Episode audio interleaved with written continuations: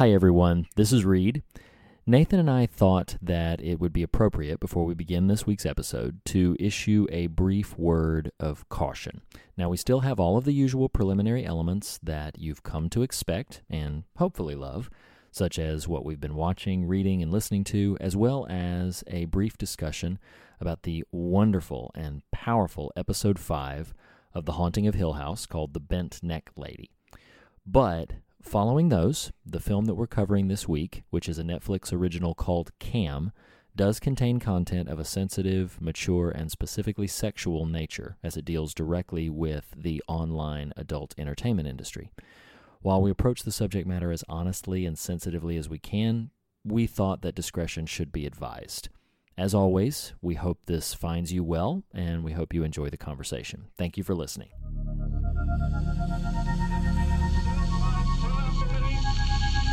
The only thing we have to fear is fear itself. No. Be afraid. Be very afraid. There's nothing to fear except God. Whatever that means to you. Do I look like someone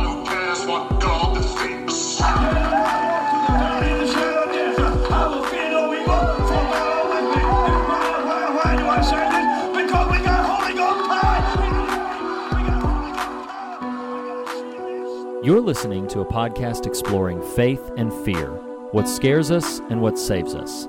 This is The Fear of God.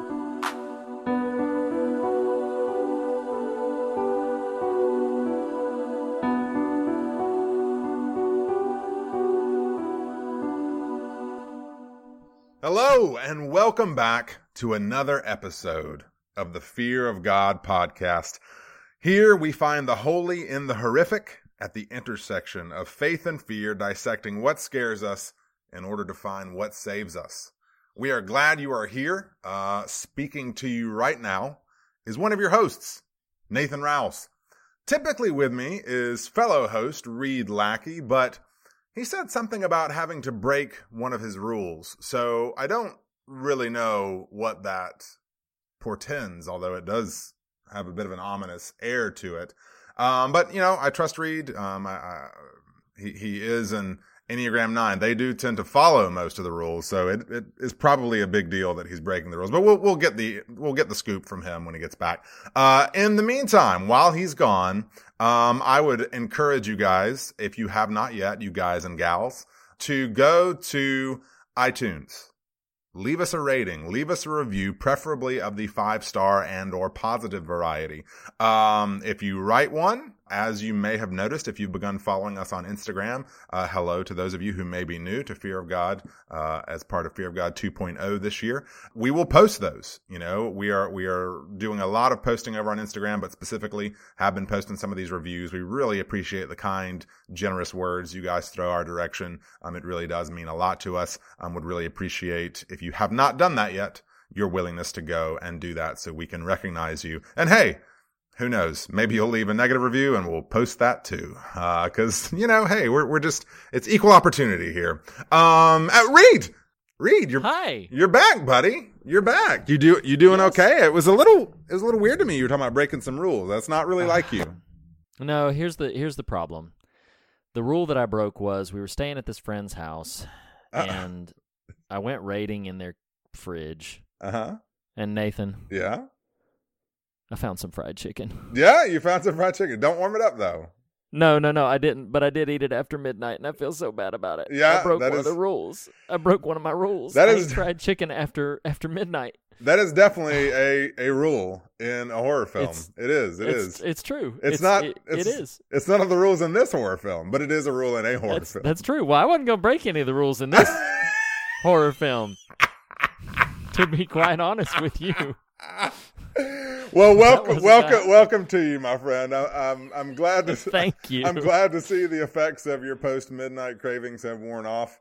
Um, Yes, See, I didn't know. If. I didn't know if you were making a Bird Box reference there for a minute. I didn't know what. It took me a second to calibrate to the frequency, but you It's an equal opportunity joke. you Yeah, know, it's yeah, got, yeah, uh, yeah, It's yeah. got all kinds of layers multi, to it. multi, you know. multi level. Um, Reed, we are in the.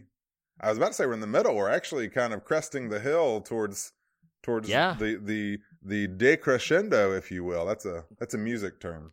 Reed. It's true. Um, I, am not a musician, but um, I've heard it before. Uh, you you've got a little bit of musicality in your blood. I play a little bit. Yeah, I, yeah, I you- play a little bit. You da- you dabble. Mostly when I eat after midnight. right. You dabble.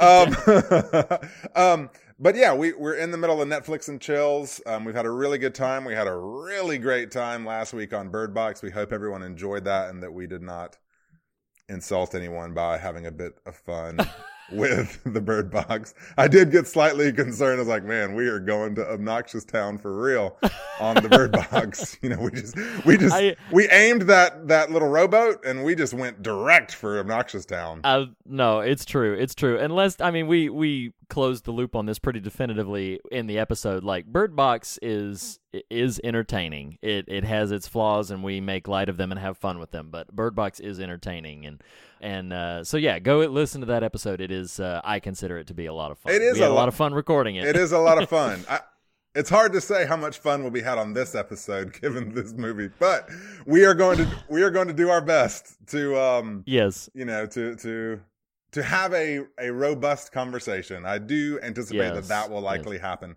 Um before I think so as well. But before we get too far down the river, my friend, um, I do. I just, I, you know, it's been a week really since we've had a conversation of this nature.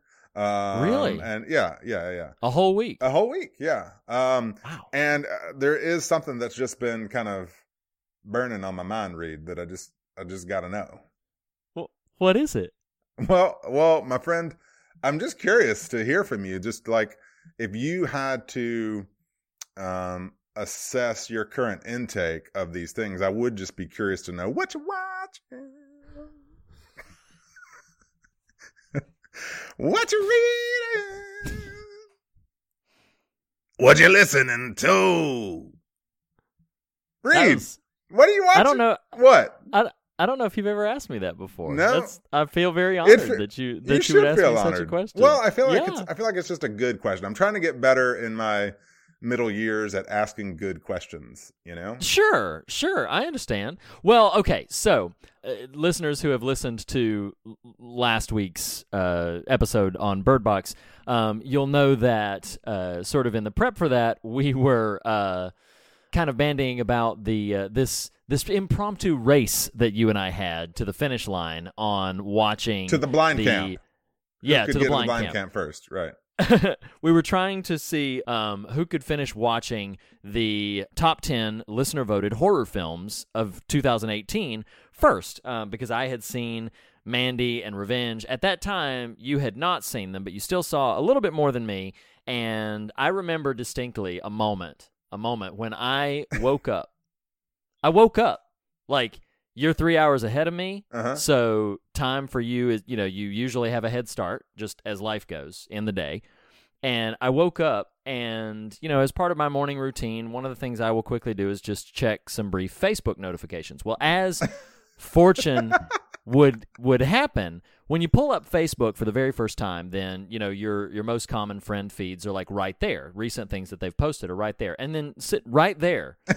as soon as I pulled up the app, it said it said you know i forget what number film you know you know seventh or you know 49th or whatever it is number of film of 2019 and it said the meg From me. And I'm sitting from me. Like- Is that what you're saying? from you Yeah, yes yeah, yeah. from you and it said that nathan rouse was watching the meg and i'm sitting here i'm like that son of a uh,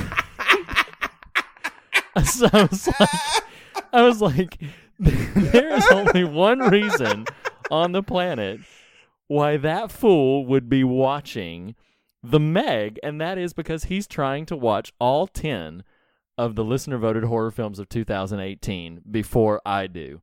And I, I think all I said on it was just like, wow, with a gif of Madea shaking her head. Or Yeah, something. Yeah, yeah. Like, yeah. And I was like, wow, okay. So this really is very important to you. So I just want to put it on no. record here, everybody, What's- that Nathan Rouse won the race to watch all of them. I did it! He he won. He watched all ten of the 2018 listener voted horror films of 2018. Ahead of he you. Vo- he watched them Before you. before I did. Frank and Nathan lives up to his name.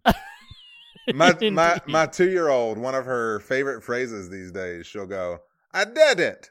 So that's nice. that's how I feel right now. Is I, I did it. Aw, I did it. So That's what's funny cute. about that though is you actually ascribed a level of I don't know live chainsaw to me that that is actually not inherent to that experience. What's that? It is really funny though that that was the interpretation because it's not. I mean, in your defense, it's not like an unfair interpretation. It, it is something I would be that that is something I would do. But what's kind of fun about that is, so yes, it does make me smile to think about the Mm. fact that you wake up in the morning and you're just like. Having been editing Bird Box, which has this really great Yes. back and forth about my experience watching the Meg previous to actually watching the Meg, and then you wake up the next morning and I have watched the Meg. So lately, I've actually been getting up kind of early. I had this weird experience. You didn't ask for this, but I'm gonna tell it to you anyway. And, and but just but sure. just you, okay? So about a month ago, well, about let's back up a little further. About two years ago, I started exercising early in the morning. Okay, so that is relative. That routine is relatively set, but I've been kind of negligent on it at the top of the year so far. But uh, on top of that, about a month ago, month to six weeks ago, on like a Saturday or Sunday, I slept pretty late for an adult with kids. You know, like it was, Mm, it wasn't like late for like a college student, but it was late for me. And sure. and I had such this is going to sound so weird, but I got out of bed. The day had begun for my entire family and it's like you just you just enter this day that's already in motion and and and had begun a couple hours previous or whatever. And I just had this like real negative association with that experience. It it wasn't fun. I was like Mm. In hindsight that day, I was like I, I don't know that I liked the idea of sleep is nice, but Mm, the experience of not having a moment before the day was really Yeah. was really kind of proved itself more of a turnoff than I expected. So some Huh. something I've begun doing is even on mornings when when I don't get up to exercise, I will still try to get up pretty early to just kind of have a little just you know whether it's reading a book uh, in this case it was watching a movie just some time before everyone else before the day has begun because I, I do my my work is one of these that where it's hard to just turn it off so Yeah. it's hard to carve out real dedicated time that isn't your brain isn't occupied with pressing things so anyway the the fun of it was one morning I was just like, you know what? I'm trying to because I was trying to knock out a bunch of films before the Oscars, and then before this recording right now, I was trying to yes finish the top ten of 2018 horror movies that we had you know offered a couple weeks ago, and so I was consuming a, several movies over the course of a week, uh, more than my usual intake. And I was like, I'm just gonna get up and I'm gonna turn on the Meg. So at like at like 5:45 a.m. I'm like, I'm just gonna rent the Meg. I'm gonna turn it on, and so I'm just laying there on the couch with my iPad and watching the Meg, and you know, um, my wife comes down. She's like, "You thought that was a stupid movie. Why are you watching?" it?" I'm like, "It is stupid, but I gotta win." I'm just kidding. That That's- that that's actually exactly the extreme. that, that actually you did not was- happen. Yes, yes, yes. but um, but no. So I watched the Meg super early in the morning. It really was. It was. It was to be conscientious of the top ten. It was not to beat Reed. That was just Mm. a happy byproduct of the ultimate experience. So sure, it does make sure. me smile and warms my heart a little bit to know that you got up and thought that stinker.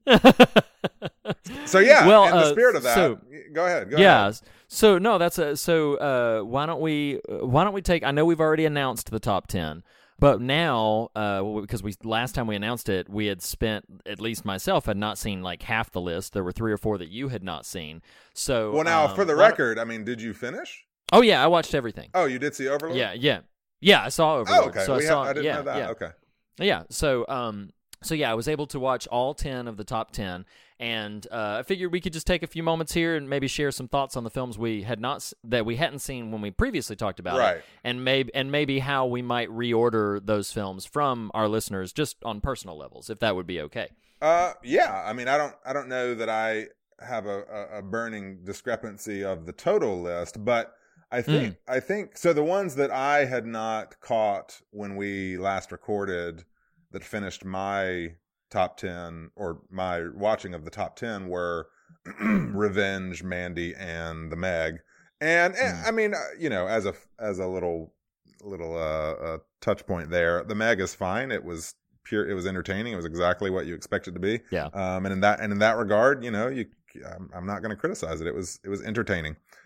That said, Well, why don't we why don't we real quick just uh, for those who maybe didn't hear the announcement, why don't we just real quickly I'll rattle it off from 10 to 1. Um so number 10 was Revenge, number 9 was The Endless, number 8 was The Meg, number 7 was Mandy, number 6 was Overlord, number 5 was Upgrade, number 4 was Hereditary, number 3 was Halloween, number 2 was Annihilation, and number 1 was A Quiet Place. Okay.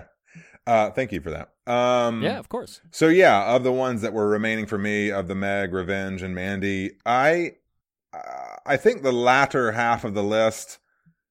Well, I, the the only one that would really change dramatically for me from this list is uh, Revenge. I I loved Hmm. Revenge, and Yeah, yeah. and Revenge since- is great. Sincerely, looking at this list, the top three was A Quiet Place at one, then Annihilation, then Halloween. Revenge, if if we're talking percentages, it's by a nose, but Revenge might beat Halloween. Um, oh wow. Which hear which hear me sounds like I'm sliding Halloween. I don't mean that. Like no, no, I understand. I found Halloween thoroughly entertaining, but in that previously existing IP kind of way too. You know what I mean? So from a pure Sure, just like right.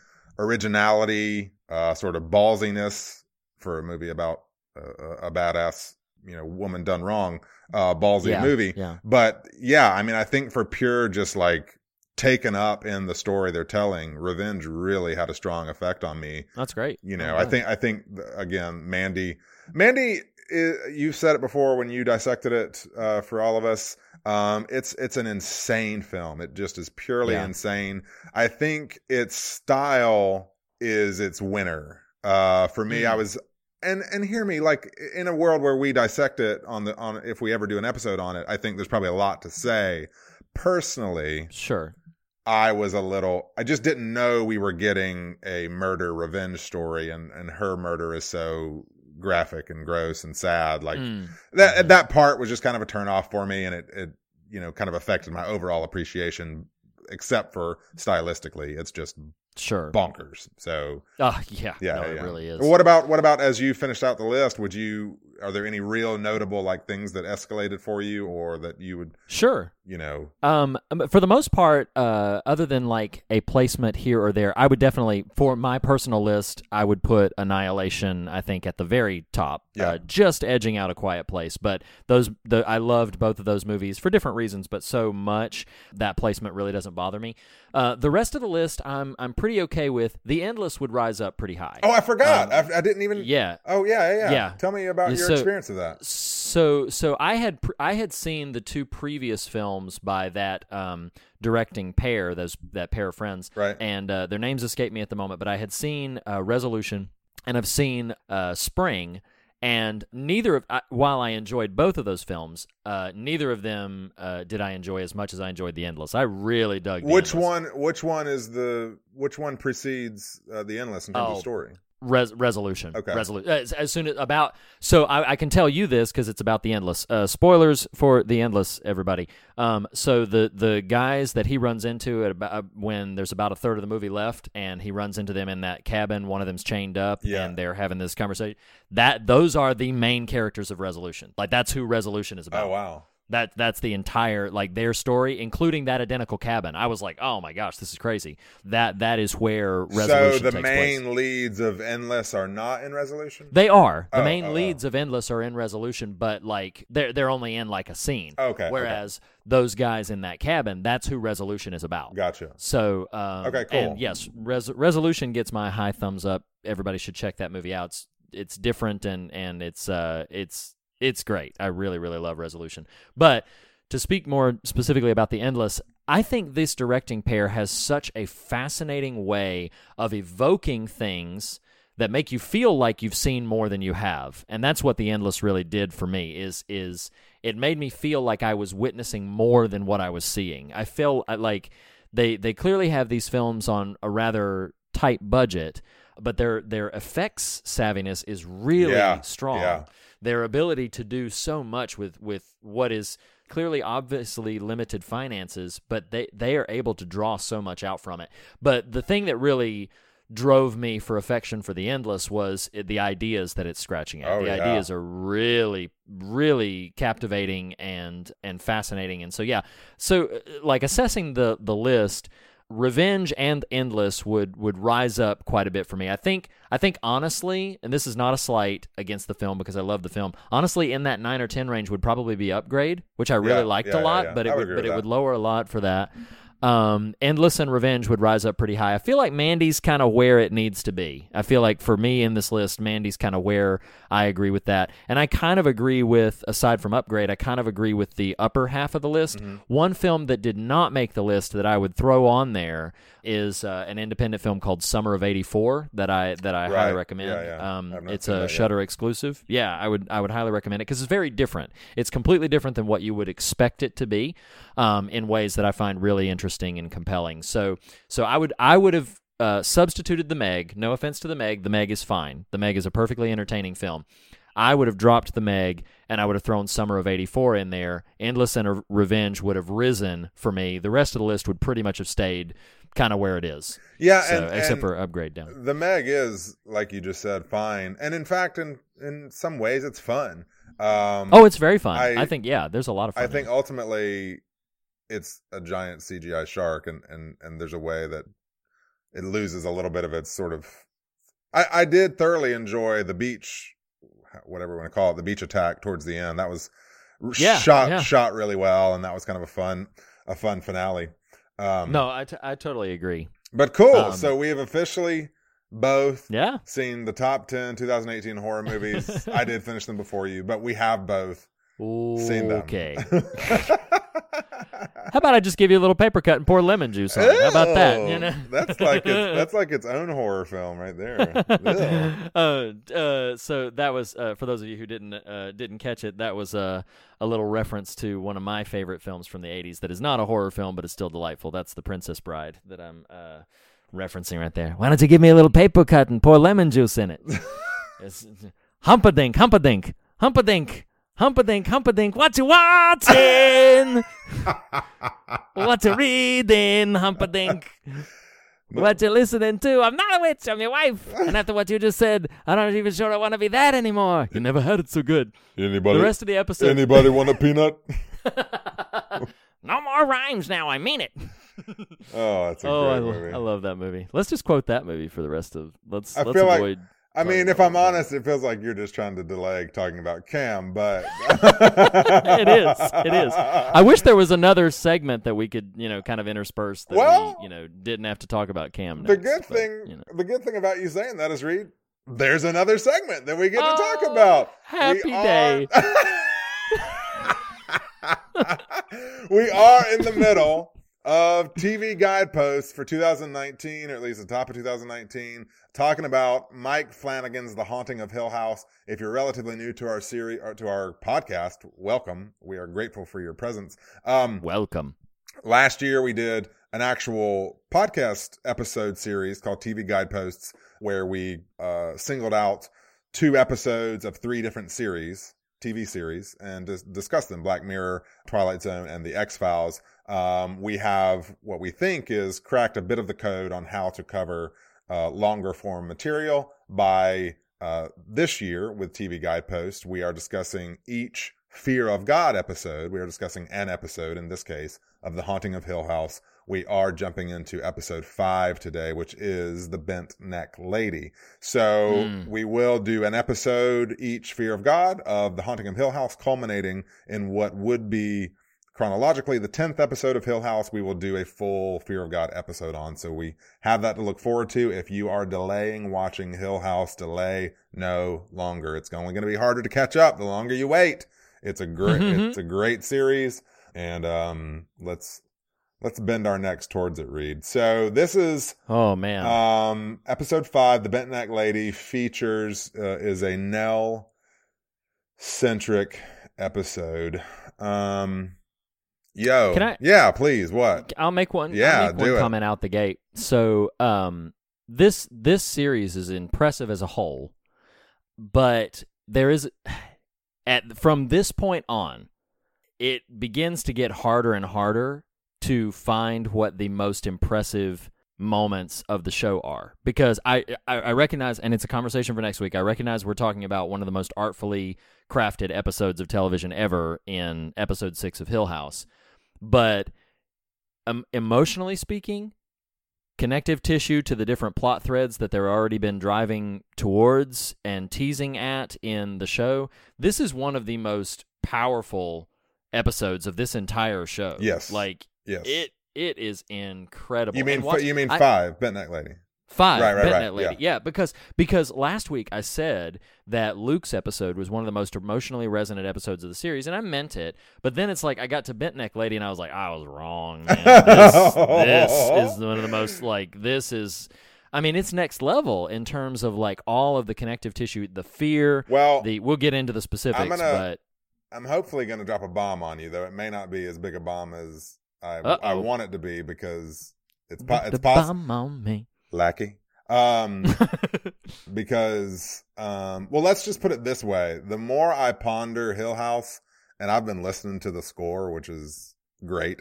Um, the more I am percolating like a long form essay centering on Nell. I don't know if it'll happen or not, but Mm, okay, uh, I got really moved by this episode, which then subsequently, as you alluded to, next week's is just kind of compounds the effect. Mm. So yeah, we're we're we're in a Nell centric episode. We start with Steven in episode one, then Shirley, then Theo, then Luke last week with the, the twin thing, and now the bent neck lady.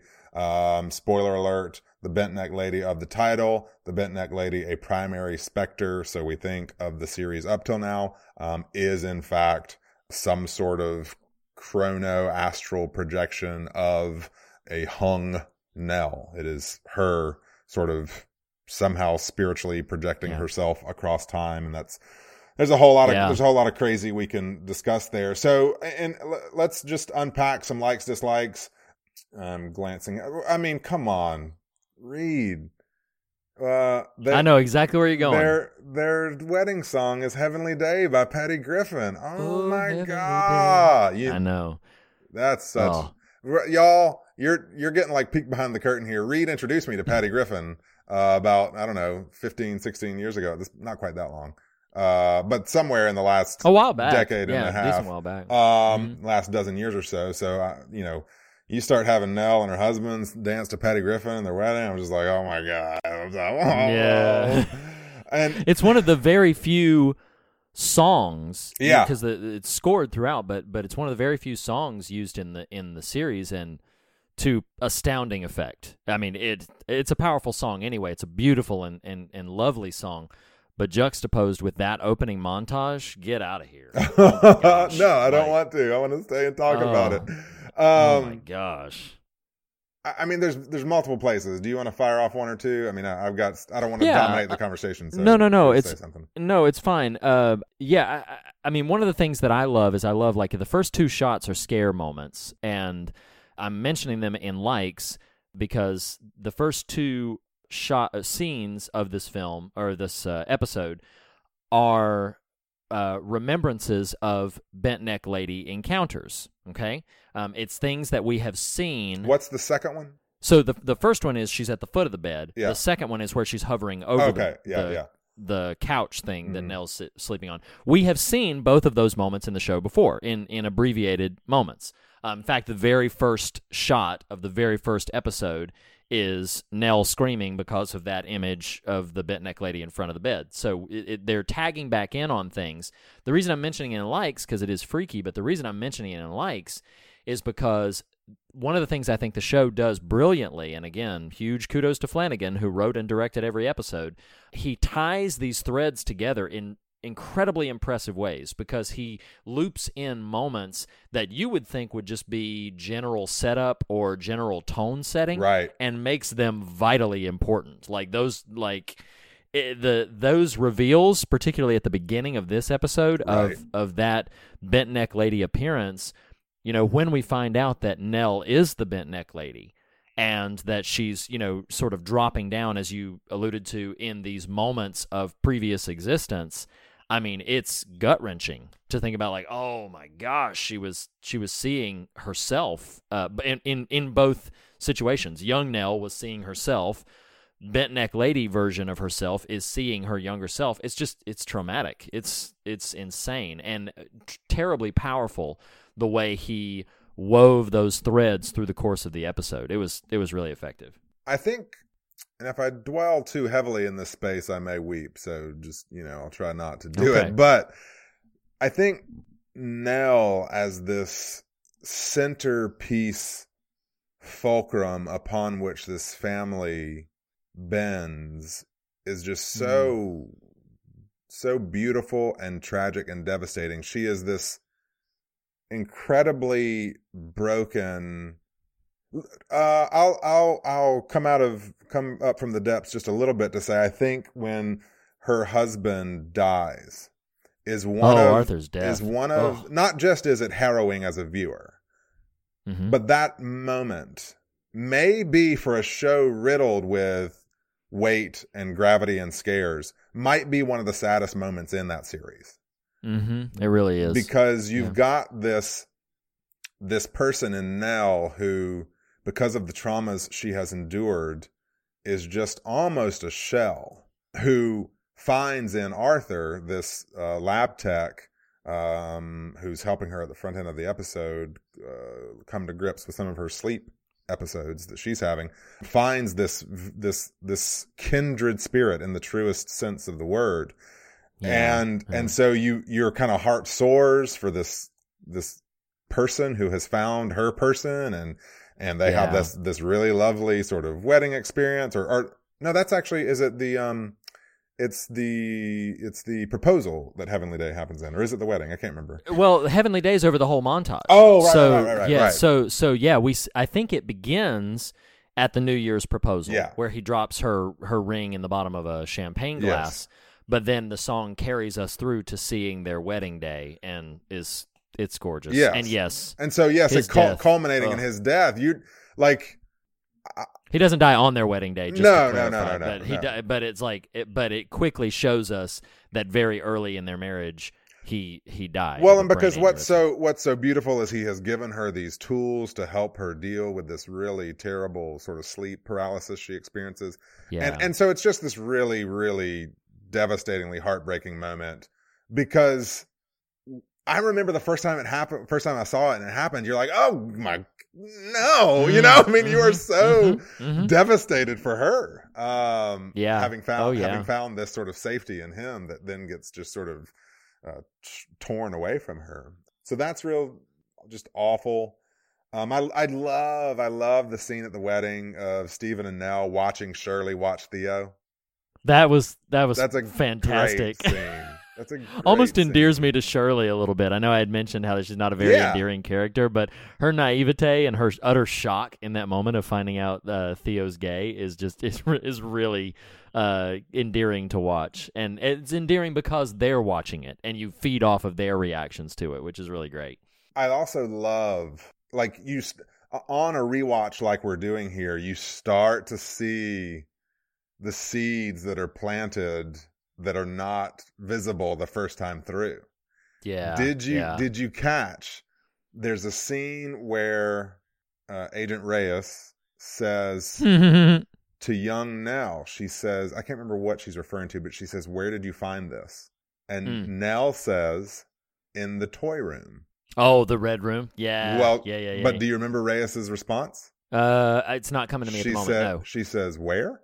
Oh. Oh. Okay. So, like, if you recall, spoiler alert for the end, the red room that of the show Mm-hmm. becomes significant towards the end because of ways it manifests differently to individual characters, and so Yes. So the fact that I just love that that she's just like, where? What are you talking about? You know, like this one, this Mhm. woman, this woman who has occupied this house for years and years and years would naturally know where all the what all the rooms are, and so it's just this really Right. lovely Oh, that's um, great. sort of foreshadowing of where you go.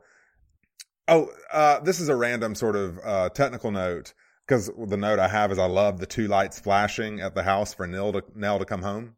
Do you remember this? oh my gosh. when she's sitting outside? Yes. Yes. So I did a Mhm. deep dive on some interviews and stuff. That exterior is an actual house in the just back roads of Georgia. Like they just Really? yeah, they did location scouting and just found this random house that's Oh like there's like no one lives there. It's not near anything, and you know we're able to get the permits and stuff to be able to shoot there. But uh, they, oh, but they couldn't use the interior, so they only shot Oh. from the exterior. And then when they designed the interiors of Hill House, it was with that architectural styling in Patterned. mind. Yeah, yeah, yeah. Mm. Wow. Um, so that was really cool. I, I've got some. I've got. What else you got, Reed? Well, I, I only really have two more things that I want to mention. Both of them are, are kind of heartbreaking moments. This is a heartbreaking episode, and uh, yeah, it was. I was actively sitting there watching this, going, "Man, I cannot tell if this is scarier or sadder." And I think I'm going to lean in on sadder, honestly, because it, it is terrifying. But it's but there's so much emotional gravity to this. So the two moments I wanted to mention. It just hurts my heart so much when she attends Steven's book Oh, signing yeah. or the book reading and stands up and, and all that she's saying about like you're supposed to be my big brother. You're supposed to be looking out for me and you won't believe anything that i tell you. And it's just oh my gosh it is gut wrenching because you recall back you know when theo is talking to her lover and she's saying you know and she's saying of that girl that she rescued Right, like she just needed somebody to listen and nobody was listening. Yep. and then it's like you see that moment where Nell is pouring her guts out uh, in front of everybody to Steven and saying, like, you know, you say the meanest, I think she said, you say the meanest things to me when I tell you what's going on. And it's just, oh my gosh, it's, it's gut wrenching to hear that breakdown. But honestly, and it affected me so much more this time around than it ever did. The reveal behind the wallpaper of "Come Home Nell," Yes.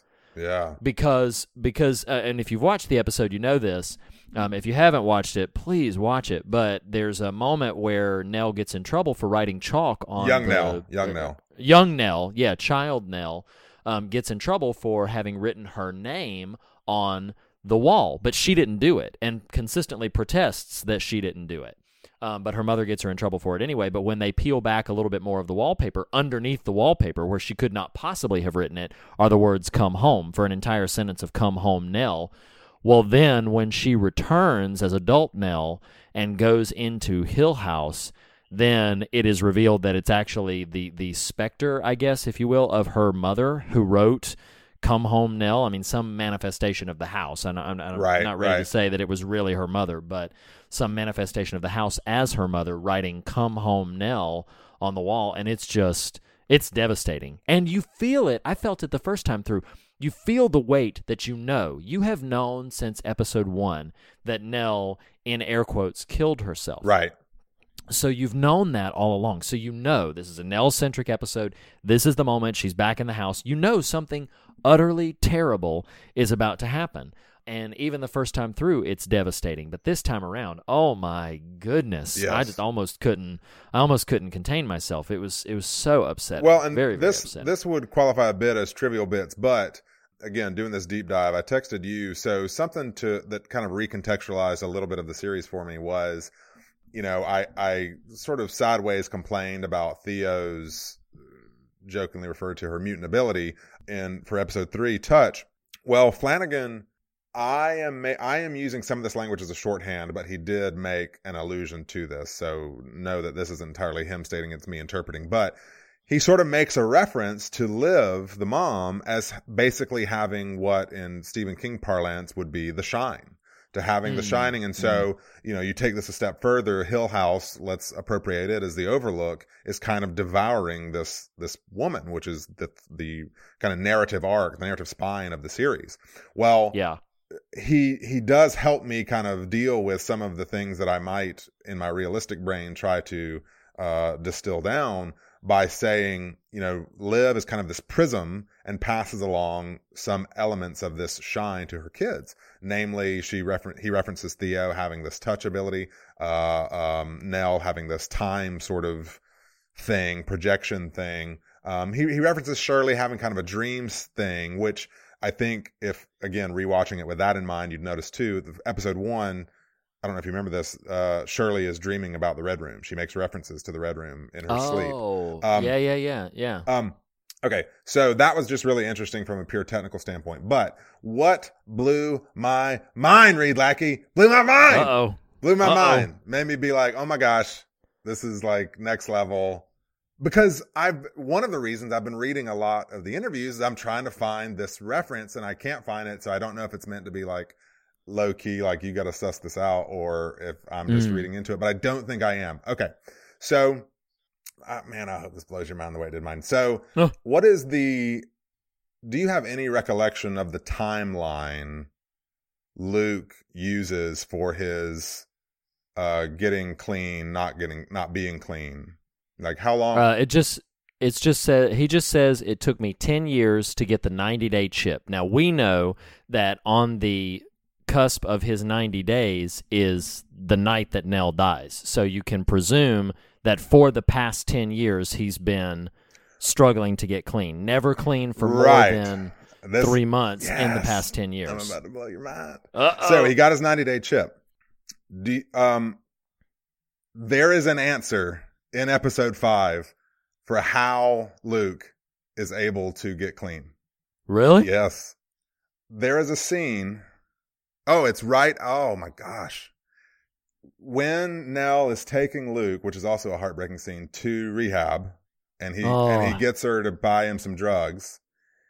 And this this broken child of Nell, adult child now of Nell, is sitting there alone and isolated and sees the bent neck lady. Yes. And yes. and it's like she's sitting next to her twin, and they make a big deal out of the twin thing throughout the series, and and Yes. cannot be he's not present with her. Mhm. That night he goes into rehab. right. That night Nell does something too. She flushes her drugs down the toilet. Right? She does. Is that what you're referring to? Oh my gosh! So you mean he's able to get clean because she's not on drugs anymore? Correct. Oh my gosh! Think that's about crazy. it. Think about it. She's been on like antidepressants and what have you for 10 years. Yes. Luke has been oh. drug a, an addict for 10 years. She Oh recognizes his helplessness that night, goes home, dumps her drugs. For the next 90 days, she is reaching out to Steven, to anyone who will listen to her Yeah, she while is. Oh Luke my is in rehab and can't get clean. She's going to her therapist. He is Oh he is gosh. saying, "Are you still on your med?" She's lying and saying she is. She Yes. ends up with this mental illness and trauma that she has been carrying with her. She foregoes her own wellness so that Luke can get clean. Oh. Oh my gosh, that's beautiful. Oh my god, heartbreaking. Good Right? lord. Right. Oh man. Oh, I love this show. No, I totally yeah, I totally see what you're saying. And isn't there a moment in the car where he spots her pill bottle? yes.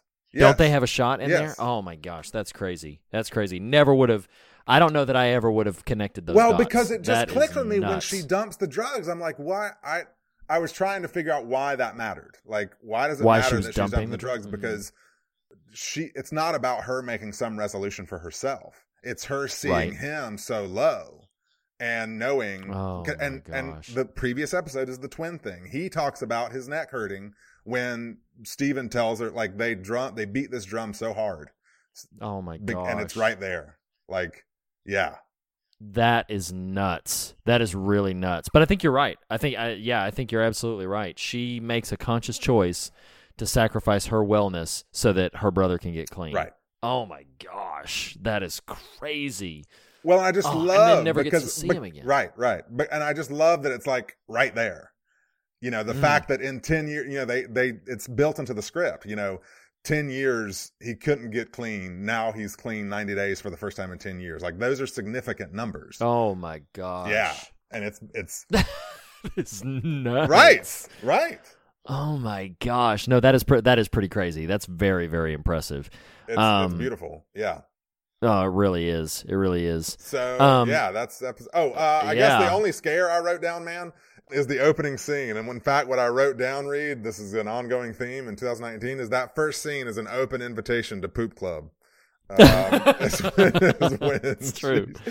Oh, it's Bent so neck lady is at the foot of the bed. Oh my gosh. Yes, that is that is nerve wracking and terrifying. Well, and just uh, the the uh, insane sense of dread that comes in the final scene where she's um, you know, she's saying, you know, she's been, golly, this episode just rips your heart out. She gets back to Hill House and then sees all the younger versions of her siblings and everything, but then uh, her mom says, You're expected, and she comes down to see all of them ready for her wedding day. Right. Luke, Right. who missed her Right. wedding day, is there, and then she steps over, and her husband, who's been deceased for however many years, is now like there and present, and it's just, oh my gosh. And then all culminating to the house essentially tricking her into hanging herself and it is oh my gosh it's devastating I, that's the thing is like it's scary that whole thing is dreadful and scary but i think it is more emotionally more emotionally wrenching Yeah.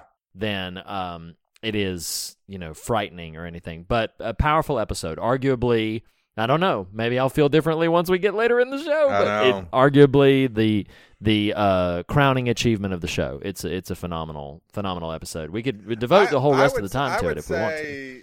It is probably nice try. um, I would say it's probably the s- pound for pound the strongest character centric episode. You know, Oh, mean? I agree Like, with that. Yeah, definitely. Um, I, and I love the Luke episode, but but in terms of just rich character work, it Oh. might be the finest one. oh, I I, um, absolutely agree. I think it definitely is. Um, well, Reed, all we can we can avoid the camera no longer. So the we camera will, is on us. Uh, it is. It is. So, um, is it ever? Um, so we are going to pivot out of Hill House. We, we fortunately have the fortitude to be able to do that. Um, pour a cold one out for Nell and Liv Crain. Um, and we are going to jump into read Netflix and chills. Um, so it's been a good series up till now. We have not, you know, I mean, like we've, we didn't realize how much we were tempting fate. Um, so Right. uh, uh, w- there is some version of this at the top of this episode. It- you know, you just they, they they make this comment in therapy sometimes. You don't know what you don't know, and goodness gracious, we did not know. So, Cam, this film, um, directed by Daniel Goldhaber Mhm. and writ- written by Isa Mazzei. I don't know if I'm saying that right or not, but uh, starring Madeline Brewer. So this m- film made a lot of lists uh, in terms of 2018 horror, and I I am personally the type of person who. If I, I've said this many times on the show before, if I know I'm going to see something or have an idea I might, I won't really read much. I won't watch trailers. Right, Um, right. You know, you, you and I sort of, in this particular instance, kind of more or less did the same thing. It was like, hey, Cam has made some lists. It's on Netflix. It's distributed by Netflix. Let's add it to Netflix and chills. And we're like, okay, let's do it. Um, Yep. kind of like the 2018 top 10 horror. I did watch this first and yes, yes. texted, texted Yes, you, you did. I was like, oh boy. Um, so just a heads up, everybody, like, uh, you know, so it doesn't go without saying, like Reed and I are very sensitive to the material we encourage you or, or that we engage on the show sometimes. Um, this is a very heavy film. Um, it's, I- I'm hesitant to say it's, uh, it's got graphic sexuality to it and it is, uh, uh, reveals a part of the world that you may not know exist. Uh, I don't, I Mhm. didn't really knew, know exist. And, and so I just didn't. know if you watch this film, do so eyes wide open. Do not have your bird box blindfold on. Um, it is, it is very heavy. Yeah. Um, it- there, there's a world where it would have made a hell of a lot more sense for us to have, uh, I thought this after Vertigo last year. I definitely think it with this one. Uh, Ah. time did not quite permit. We should have had, uh, a woman or two's voice engaging this conversation. I agree. Uh, we No, are agree. we are highly cognizant of the fact that we are just two dudes wading into some very deep waters that that we may not quite be ready for. But um, Yeah. we are going to uh, take the material on its own terms and kind of deal with it in that regard, no less than we would any other piece of material. Does Yeah. that seem like an, a fair sort of prelude there, Reed? Uh, yeah, I definitely agree. And uh, in case, uh, I mean, I, I feel like Nathan summed it up pretty well. But in case there's any ambiguity here, the the the issue at play is not so much that the film itself is sexually graphic or sexually explicit, although at times it is.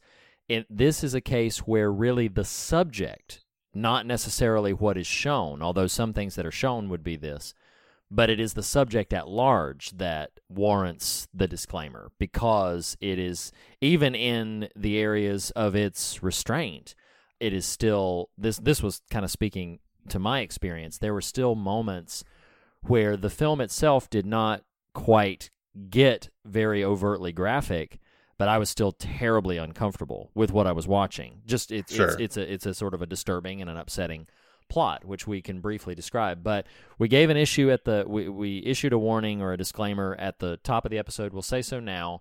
We're we're going to have the conversation that we tend to have on the show, um, but we feel you know, like Nathan said, it's it's important to acknowledge that we are two guys and uh, we're about to wade into the waters of some some subject matter that can possibly be uh, a little sensitive and uh, particularly um, if you are sensitive to conversations about the subject of uh, sexuality and specifically pornography, then I would um, I would exercise some caution. I'm not saying don't listen because obviously our uh, conversation will be tamer than the film was, but but exercise some caution um, as as we will, I'm sure.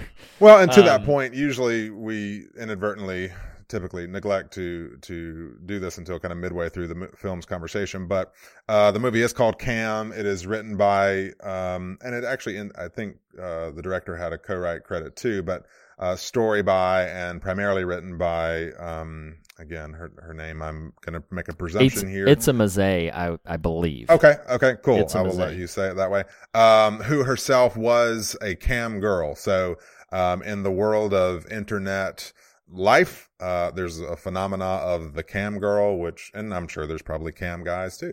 Um, Yeah, you know, it's kind of sexual performance art. Um, you know, so she's performing for viewership and for income.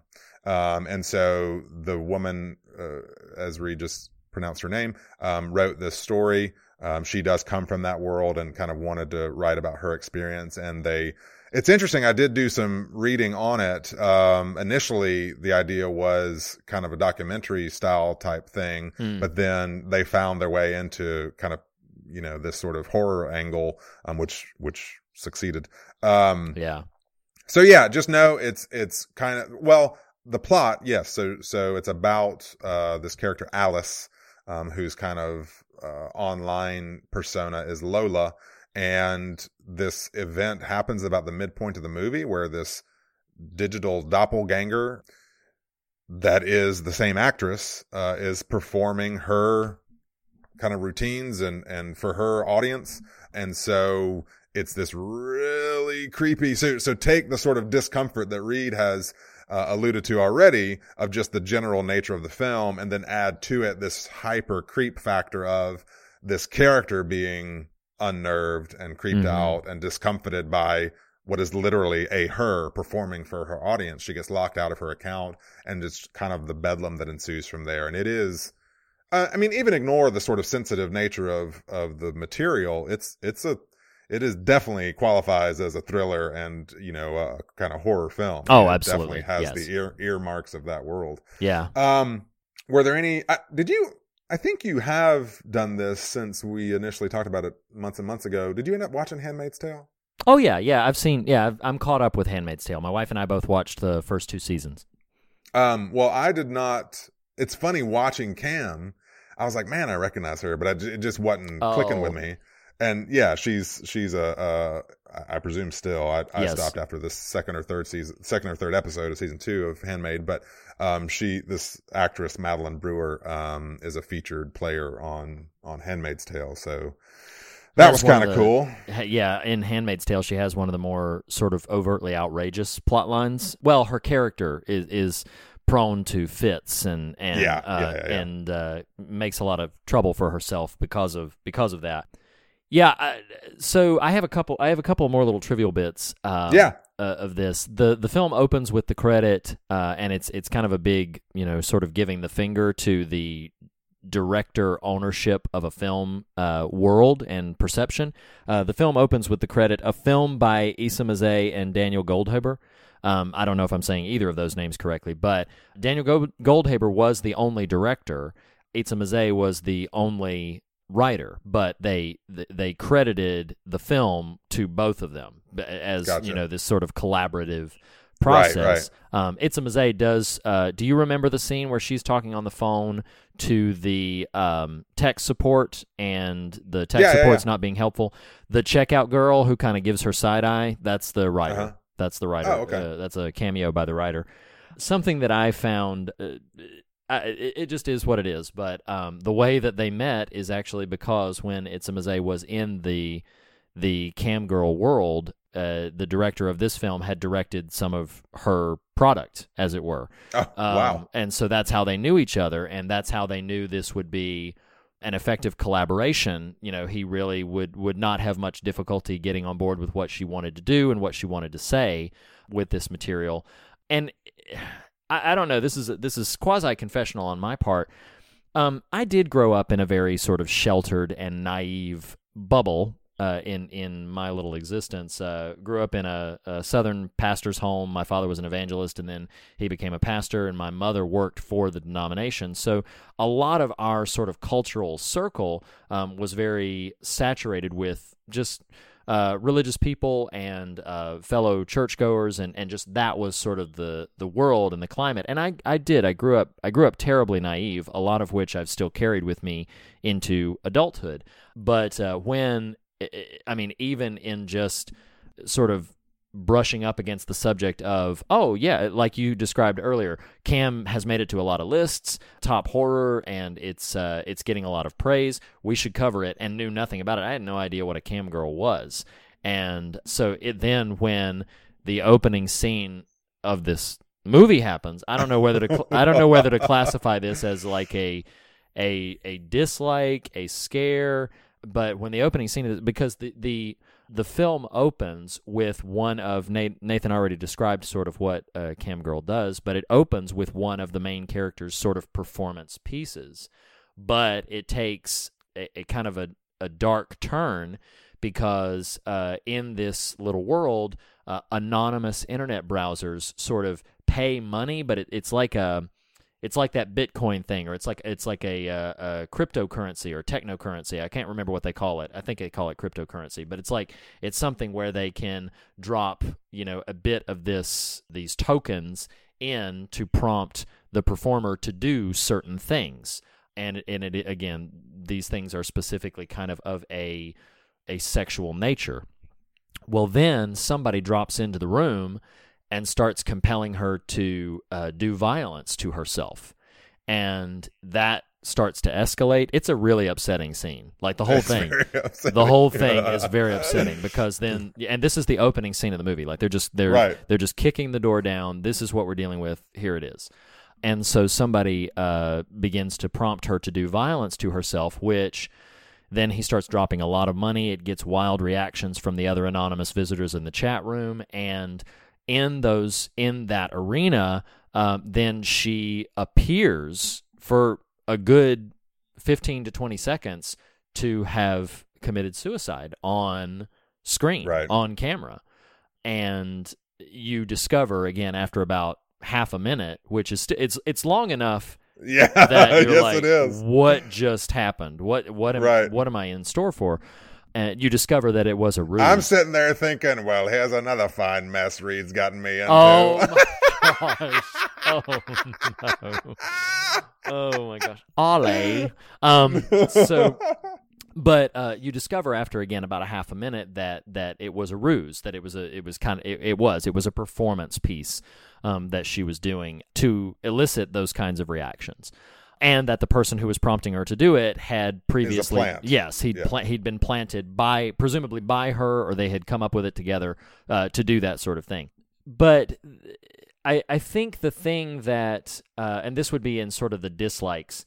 I, I mean I don't I don't want to be intentionally heavy.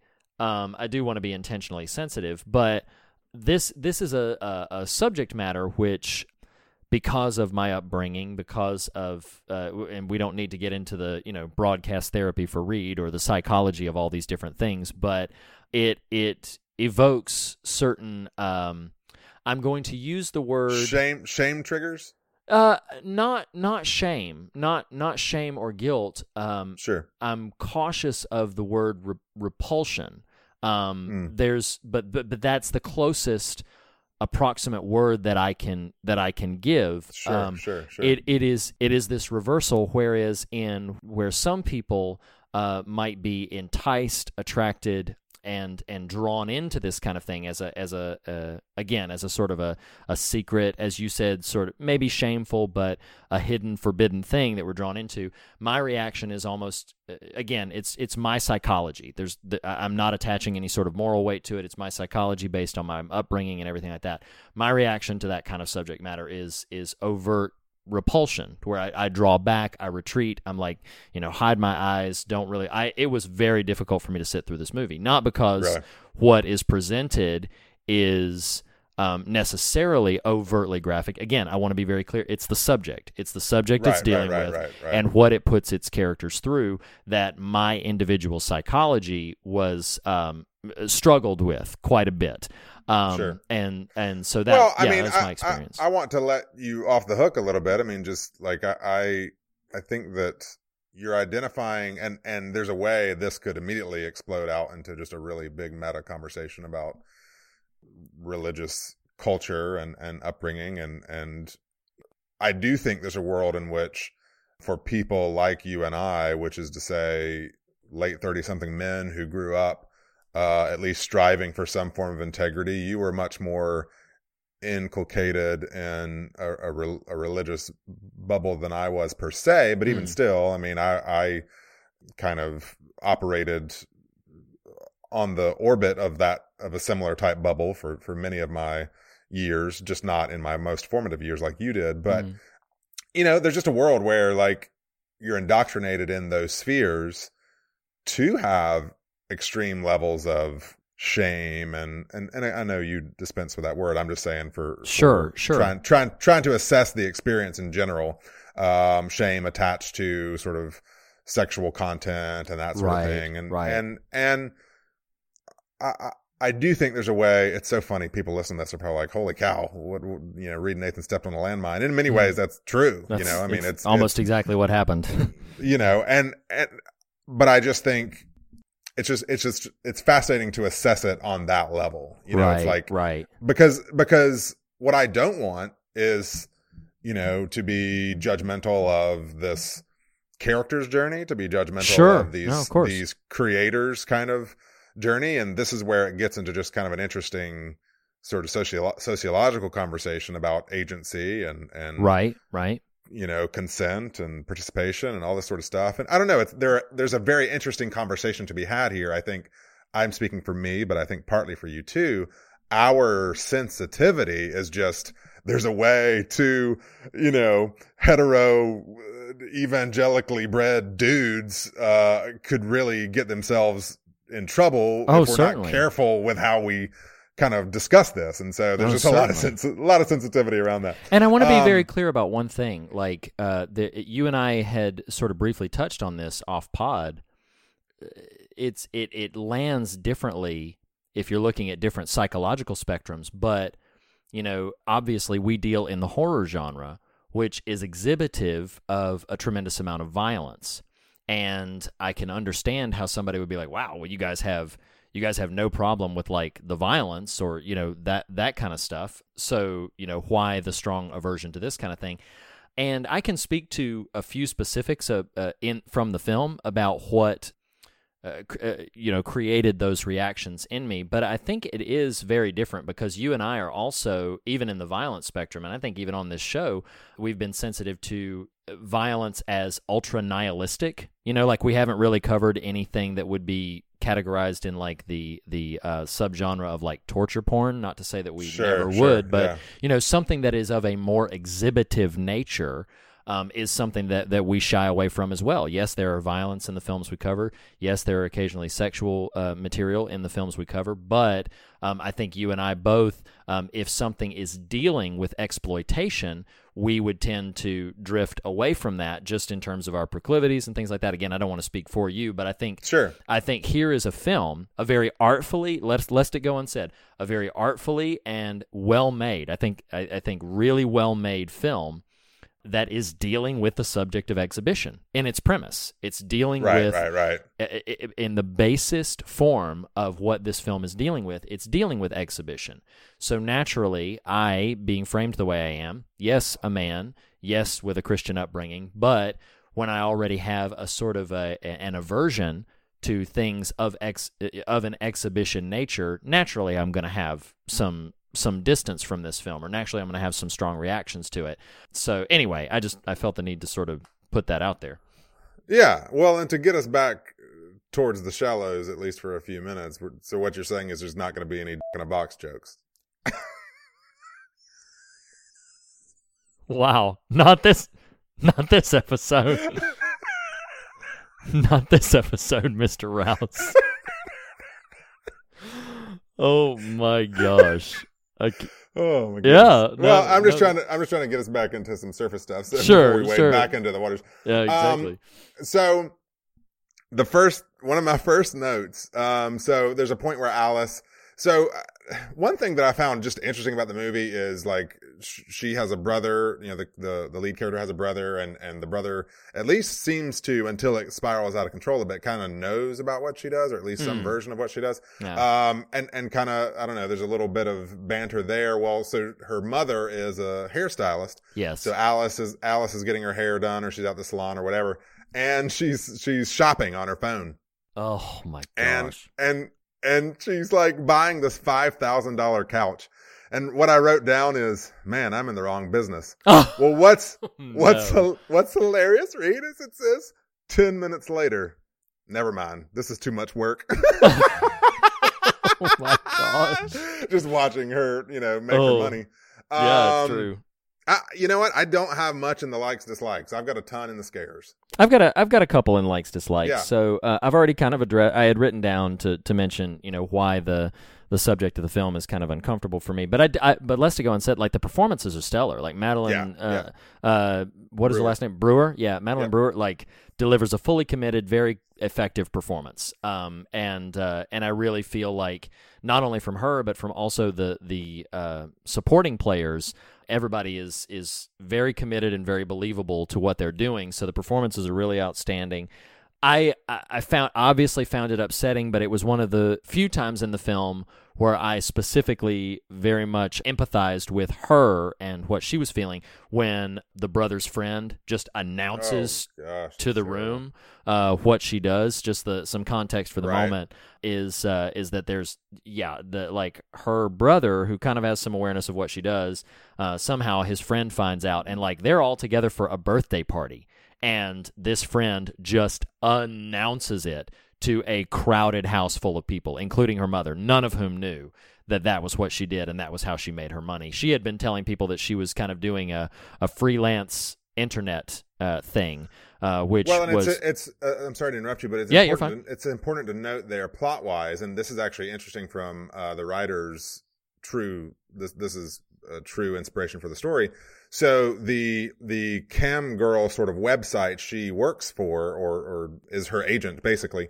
Yeah. Um, the platform in which she operates. Yeah, yeah, yeah, yeah. Yes. The the social platform there um, is an isolated system. It's Mm-hmm. an isolated platform. Well, what happens, and this is what happened to the writer in real life, um, is one of her videos kind of escapes. It's kind of like, hey, I've got all my privacy, Oh. all my privacy settings are are uh, of the highest ranking on my Facebook or on my Instagram or whatever, and somehow one of your you know kind of posts gets out into the world and you didn't mean it to. Well, Right, This right. is what happens to her, and so that's what the young men stumble upon.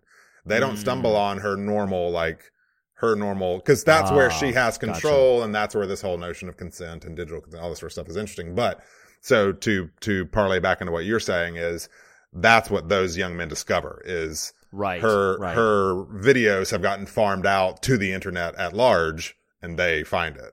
Mm. Yeah, that no, that is, that that's a an important addition. Um, the one, the other thing that I have in my likes dislikes category is, and this again, this is something that I just find utterly kind of. It's just we're we're we're just messed up as human beings. We're just we're just messed up as as people. Um, when she tries, because as part of the plot, uh, Nathan alluded to it earlier. As part of the plot, somebody begins to basically adopt her face and begins to post videos to her account while she's not posting.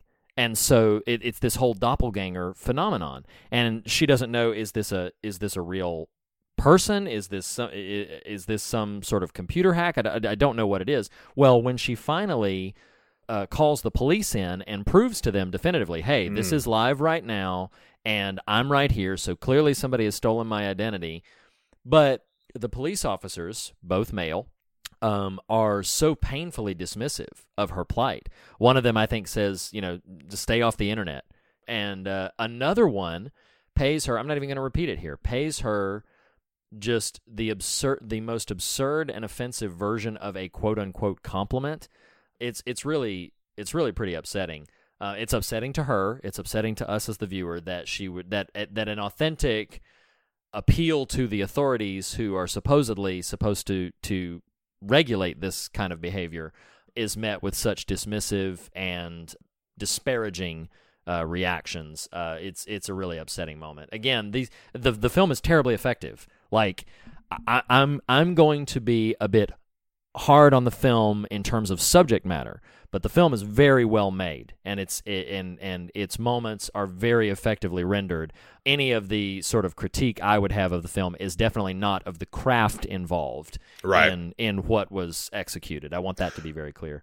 Well, and fascinatingly, I, I think the film works as this kind of broken mirror idea. Like, you can, I'm not saying you Reed, but a per, a viewer, especially a viewer from a more uh, religious background, like, like, say us, uh, will have the tendency to judge her. Well, yeah, yeah, you know, I- I think if you take a, mm, I'm going to try to, I'm going to, this is me thinking out loud, but if you, if you sort of remove the moralistic note to what she's doing, in other words, she is, as an adult with agency, consenting to her own performance under a controlled environment and insofar as she understands it.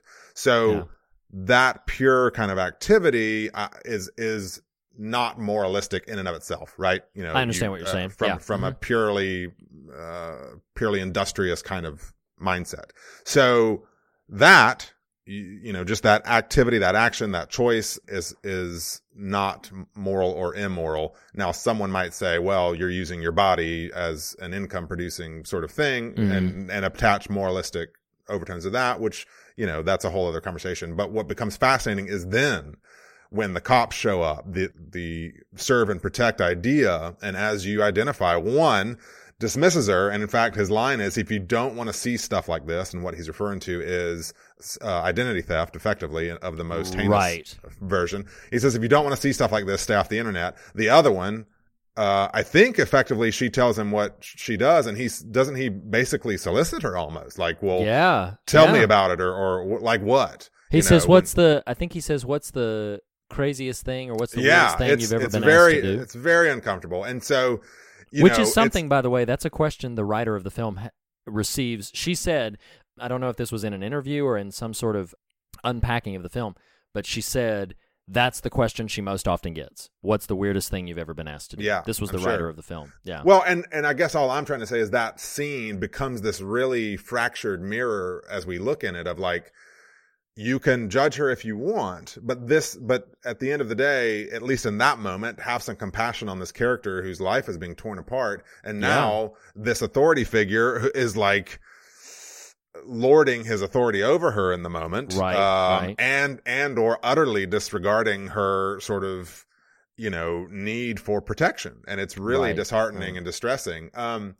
and and to the extent we're able I, I do want to just kind of you know we, we've laid a lot of groundwork in terms of the the sort of moralistic or not sort of overtones here I, in terms of just approaching the film on its own like it is it's it's a harrowing film almost begin literally beginning to end Yeah. um oh yeah. you know, Reed already alluded to, and so I'm effectively in scares now, but this opening sequence, and again, I, I think I may have subconsciously knew known I was watching it ahead of you. I had a little bit of extra time, and so I was like, oh, I'm going to get this out of the way.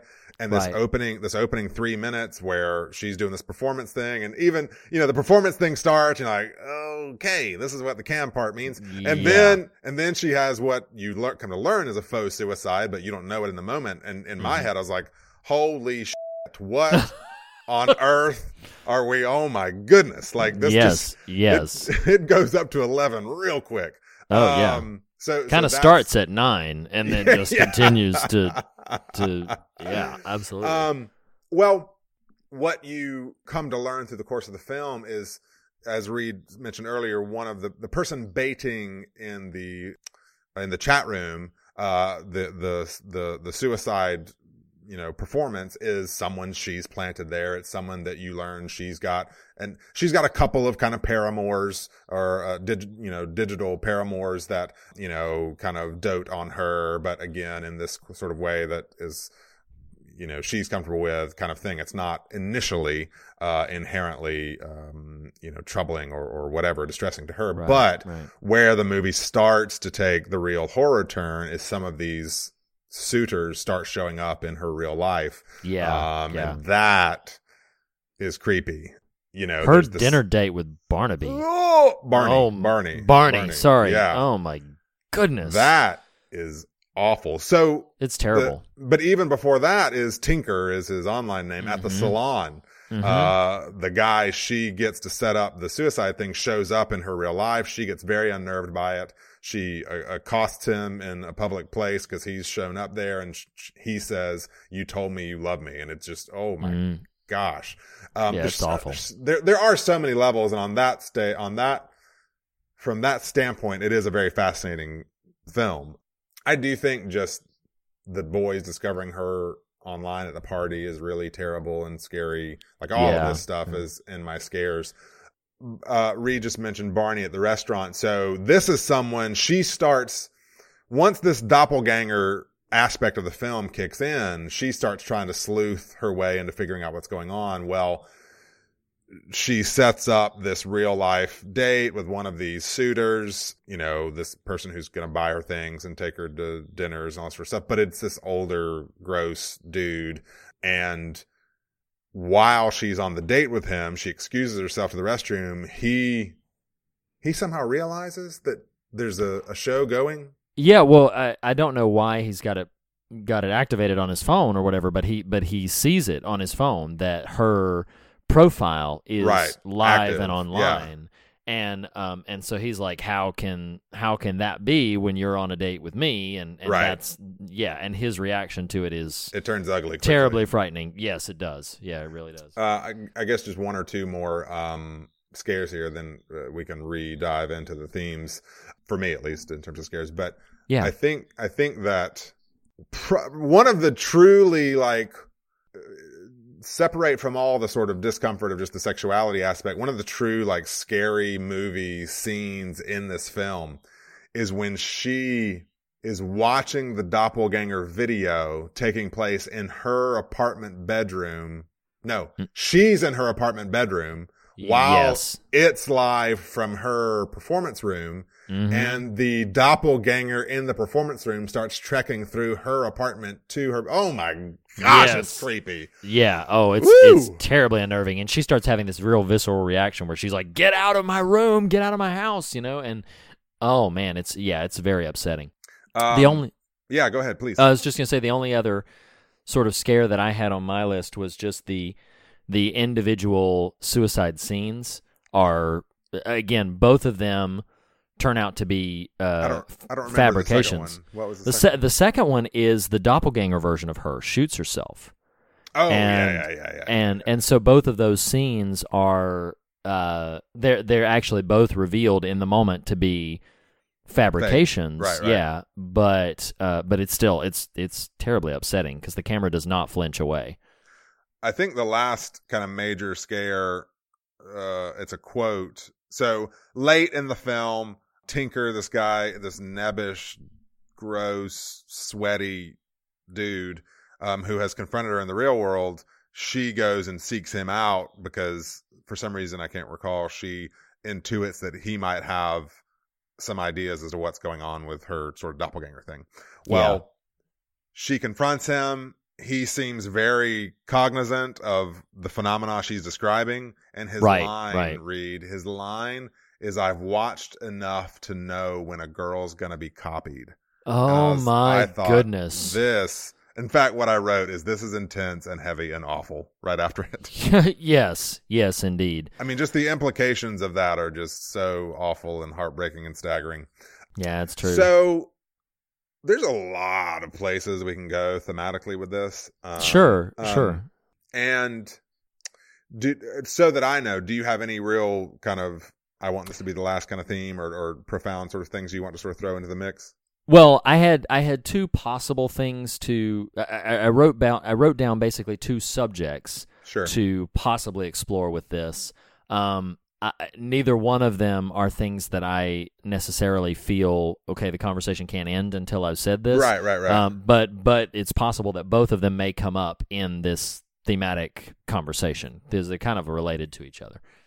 Um, well, let me let me throw a surface one at us that may get way, get us into some deeper waters. Um, I mean, there's a whole there's a whole host of things we could talk about in terms of the the sex and violence and consent kind of you know Yeah. com- commoditization of of bodies and female bodies and that sort of thing. And I Yes. think we we might get there, but on a very surface level, goodness gracious, this movie was such a profound illustration of what um, Sherry Turkle, whom I've referenced multiple times over the, the years of the show, um, who does a lot of uh, uh, study and research on human interaction with technology, what she refers to as the digital double.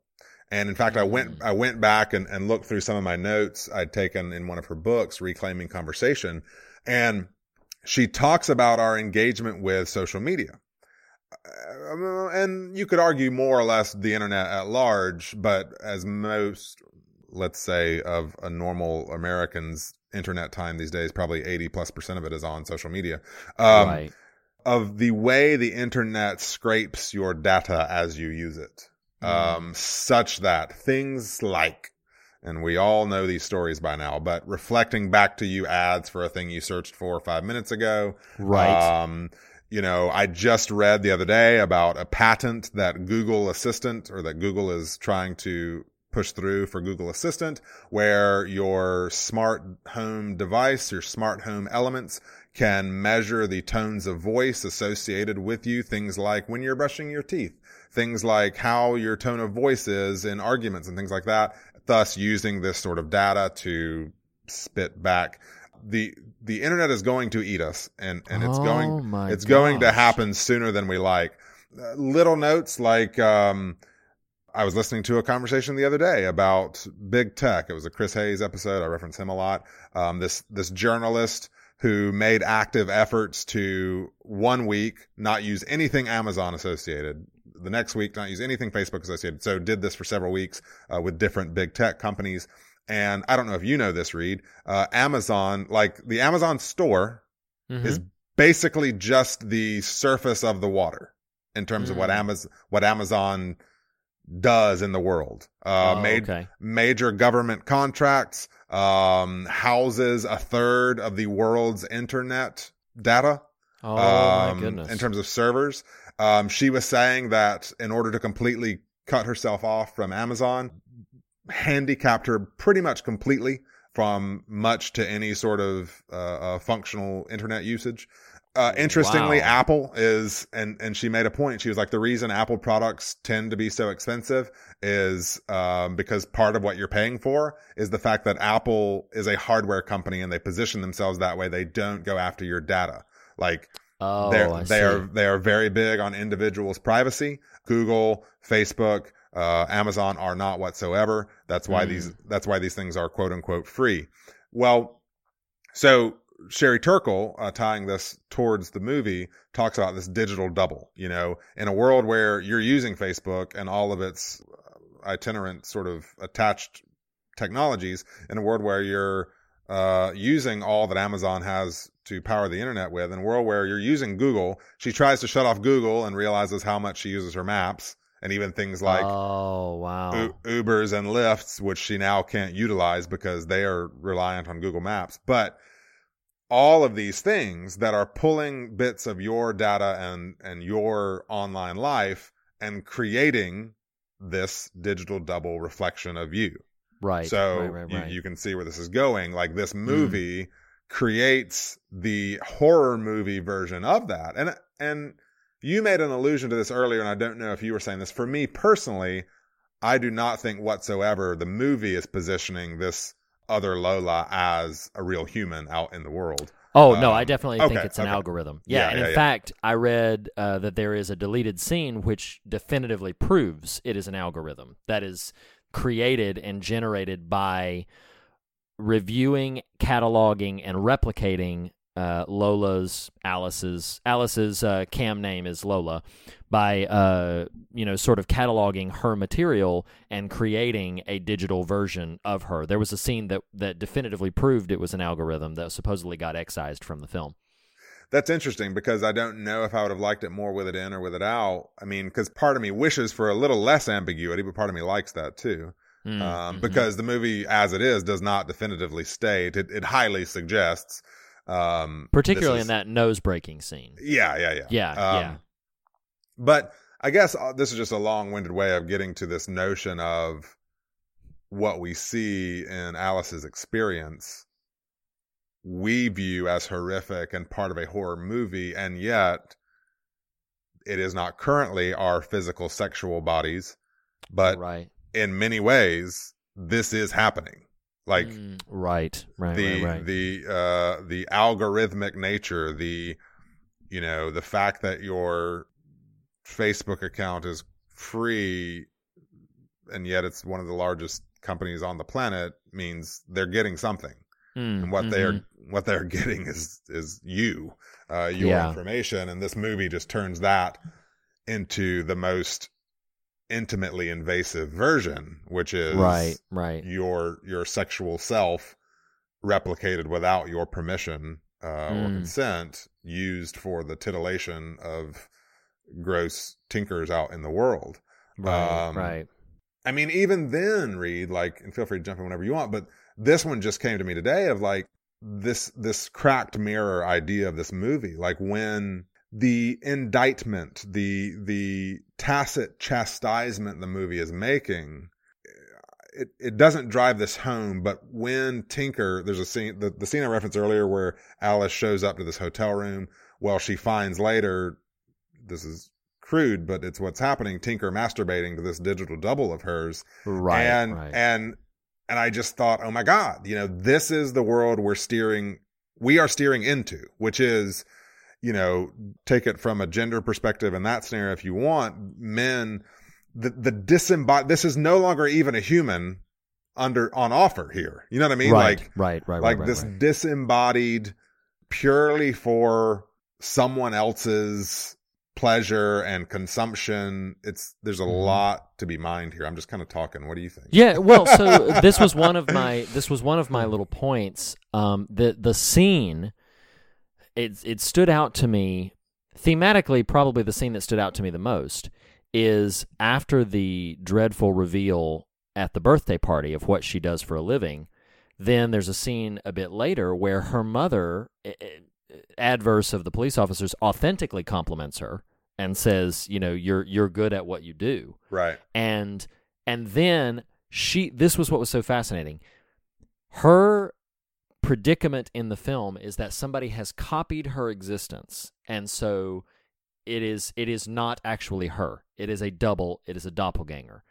But as she is trying to communicate to her mother that's not me. That's that's not me doing these things. Her mother translates it as as if she is saying something on a psychological level, as if she's saying that's not who I really am, or that's not you know the substance of me, right right because her mother is in like, well, no, I'm I'm you know I'm in the know. Uh, I forget exactly what phrases she uses, but she basically her mother is like, I'm you know I'm a modern woman. I have modern sensibilities. I understand this you know this dynamic and everything, and uh, Alice is really struggling to get through to her mother this simple fact of no, my identity has been stolen. I have been copied.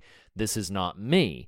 But it, I just found it so fascinating. You're talking about these dissociative sort of identity factors, these uh, this digital double, as it were, and it did make me think a tremendous amount about how much, and and this is one of the themes that I would would specify in this arena or any other, of how much power we give to our fantasy world, to our to our fantasy imaginings, and the the power and the control that we allow them to influence our choices, influence our behaviors, and the, the, so this specific industry, the the again, you uh, spoke about it, I think deftly so, sort of removing the moralistic nature of it and viewing it just as an industry. It, it, I'm going to risk ascribing a bit of a moral statement or sentiment to this, but this industry, as basically all industries would say that they do, sort of capitalizes on a need of its consumers. And then it perpetuates that, uh, you know, a, a service, I guess you could say, uh, and it perpetuates that to its consumers. The difference with this is that uh, by its own nature, by the nature of this service, it is um, addictive. It is Right. something that that people return to frequently. There is uh, a documentary that I saw recently, and I, I, I highly recommend this documentary. I was surprised. I, I was very moved by it. I was surprised to find online that there are some differing opinions about um, its content, but I found it very moving. It's a film called The Mask You Live In. Have you heard of this film? No. Okay. So, The Mask You Live In is a documentary about the ways in which society shapes, influences, and in many ways controls the the masculine definition, like the definition of what it means to be a man. And it, it's a fascinating documentary because it's actually directed by a woman, but she speaks What to a it? number. What is it called? The mask. It's called What'd you call it? the mask you live in Oh, is the name of it, and uh, it's a you know ninety minute documentary. But in it, she explores certain patterns of behavior, and um, boys are basically taught from uh, certain key things from very young ages. They're taught these things, and then they develop into men who exhibit certain consequential behaviors because of the things that they're taught. One of the things she highlights, uh, and it's not it's not a uh, narrated by a woman. There's a number of different voices, male Sure. and female, of uh, different psychologists and different walks of life that that sort of deal with this subject. But one of the things they they land on is they say boys are taught from an early from an early age emotional suppression. Your Mhm. boy, boys don't cry. Be a man, man up. Aggression. That the way you solve problems is by Right. being the toughest Force. guy on the playground. Right. You know, uh, force, yes.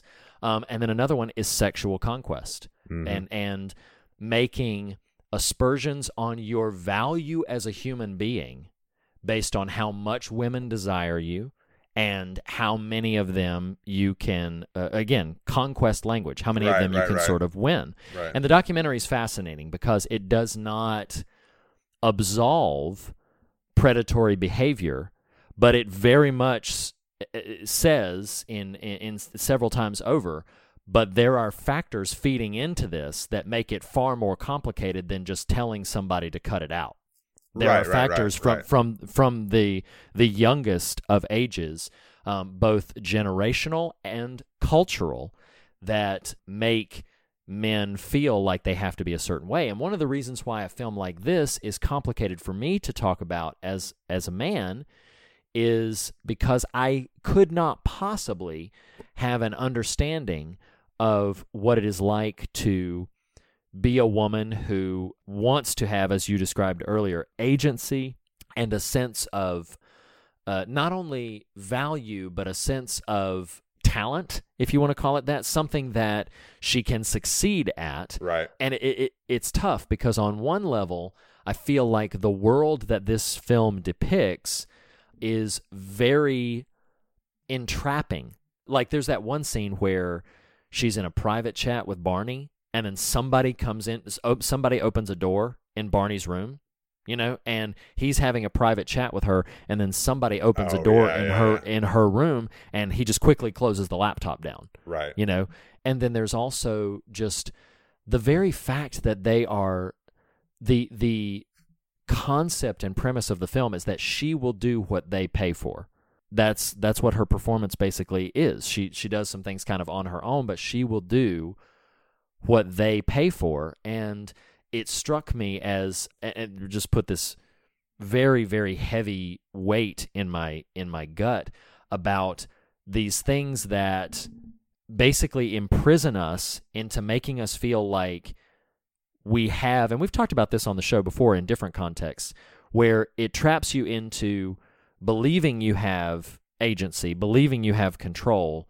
when I would really wonder if you really do. You know, like one of the things that has always frustrated me, has always left question marks in my mind in light of what I consider to be very important social movements like hashtag me too and, and, and certain other things like that is is this industry, the industry of exhibition of women's bodies specifically for male satisfaction, if you will, um, or female satisfaction because the visitors are anonymous.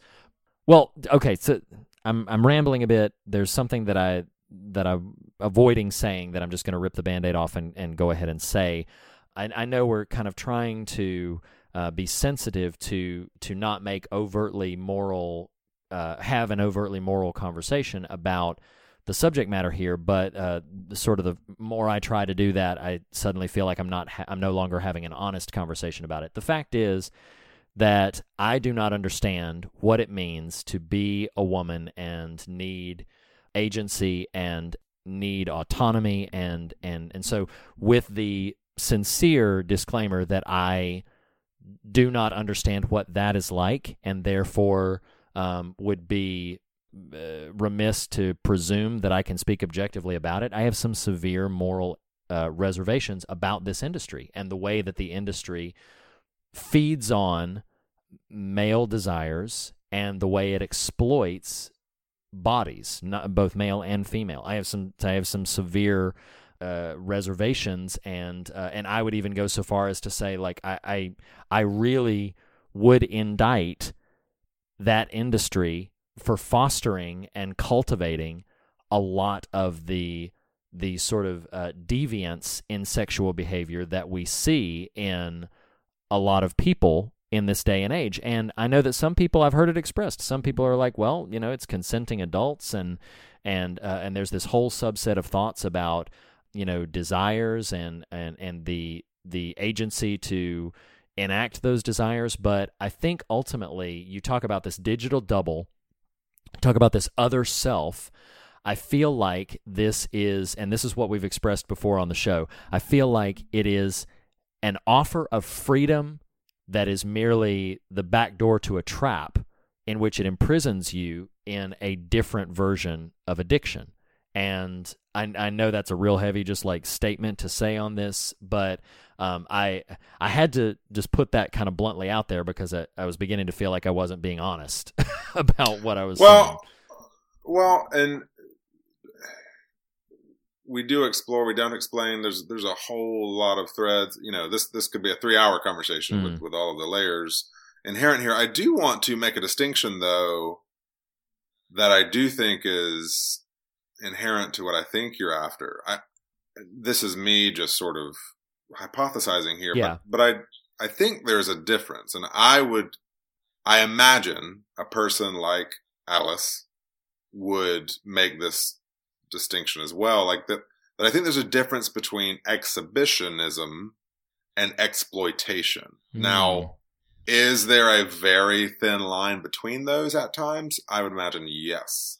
But because because you're not incorrect. We are a craven people with base, disgusting.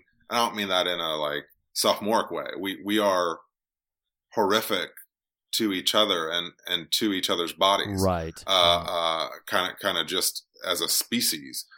You know, I, I am cognizant of. I don't know how much you've seen these headlines lately, but this I don't even want to say the people's names, but but there's a there's a major NFL person who's being linked right now to Mm. a, a team owner who's being linked right now to these massage parlors that effectively was and was indentured servitude for like hundreds of women. yeah. Um, so you've got that going on in the news. You've got this Florida politician person. I don't actually don't know his role because I didn't study it enough because it repulses me so. Um, who has been credibly, you know, accused of sex with underage girls. Mm. Like it's it's horrific and horrendous and atrocious and abominable to the core. And now, does exhibitionism to a mass broadcast is is the logical endpoint a form of exploitation? There's maybe a large degree to which that answer is yes. Yeah. Um, but I do think, and maybe I'm splitting hairs, and by and I'm not necessarily trying to defend one position or the other. I just think, you know, I, I do want to be sensitive to because I've thought about this, but like um, some of the podcasts I listen to talk about the TV show The Deuce. Um, I don't know if you're familiar with that, but it's I'm a not. David's. I think it's a David Simon show. Uh, it's an HBO series. Maggie Gyllenhaal's on it, but it's about the porn industry in New York in the 70s. Hmm. And apparently it's like, you know, just being heralded as a really great piece of feminist work. And, and, and I'm not even being, dis- uh, that sounds, my tone sounds dismissive. I, I don't mean to. There are ways in which I don't personally understand how to, uh, how do I say this? There are ways I'm not smart enough to engage that conversation. You know what I mean? Sure, like, like, right, right, right, right. and and and so all I'm trying to say is I think to to the cognizant uh, and and many religious folk would roll their eyes at some of this language I'm using. To the cognizant entrepreneurial sex worker, they would make a distinct dis- difference between exhibitionism and exploitation.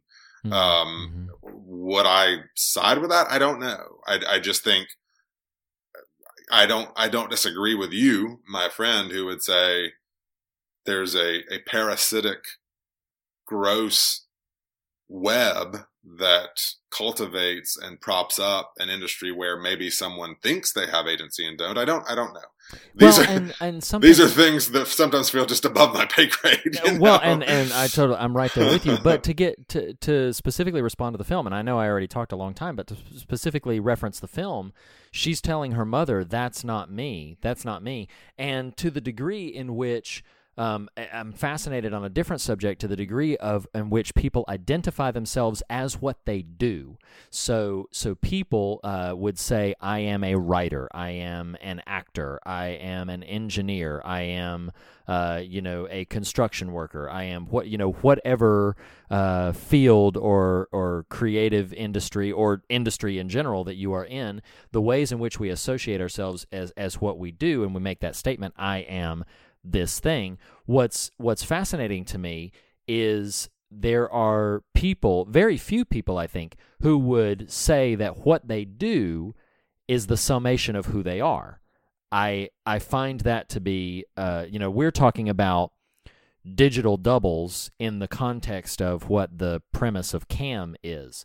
But I think there are people who would who would wholeheartedly attest, no, I am not summed up entirely by just what I work at or what I do. But I feel like with this with this specific industry, I think, and I think you said something to this effect, but the lines of exploitation and exhibition really get blurry very, very fast because you are at, you are uh, something that I had mentioned earlier about the power and influence you are allowing your fantasy world to have in your life and and in who in who you are to the degree that this so so her image in cam has been stolen her image and her profile so i think it's it it can't go unsaid that the way the film ends is that she deletes the account but she doesn't walk away from the industry sure. she starts sure. over with a new fresh false identity uh, uh, a a false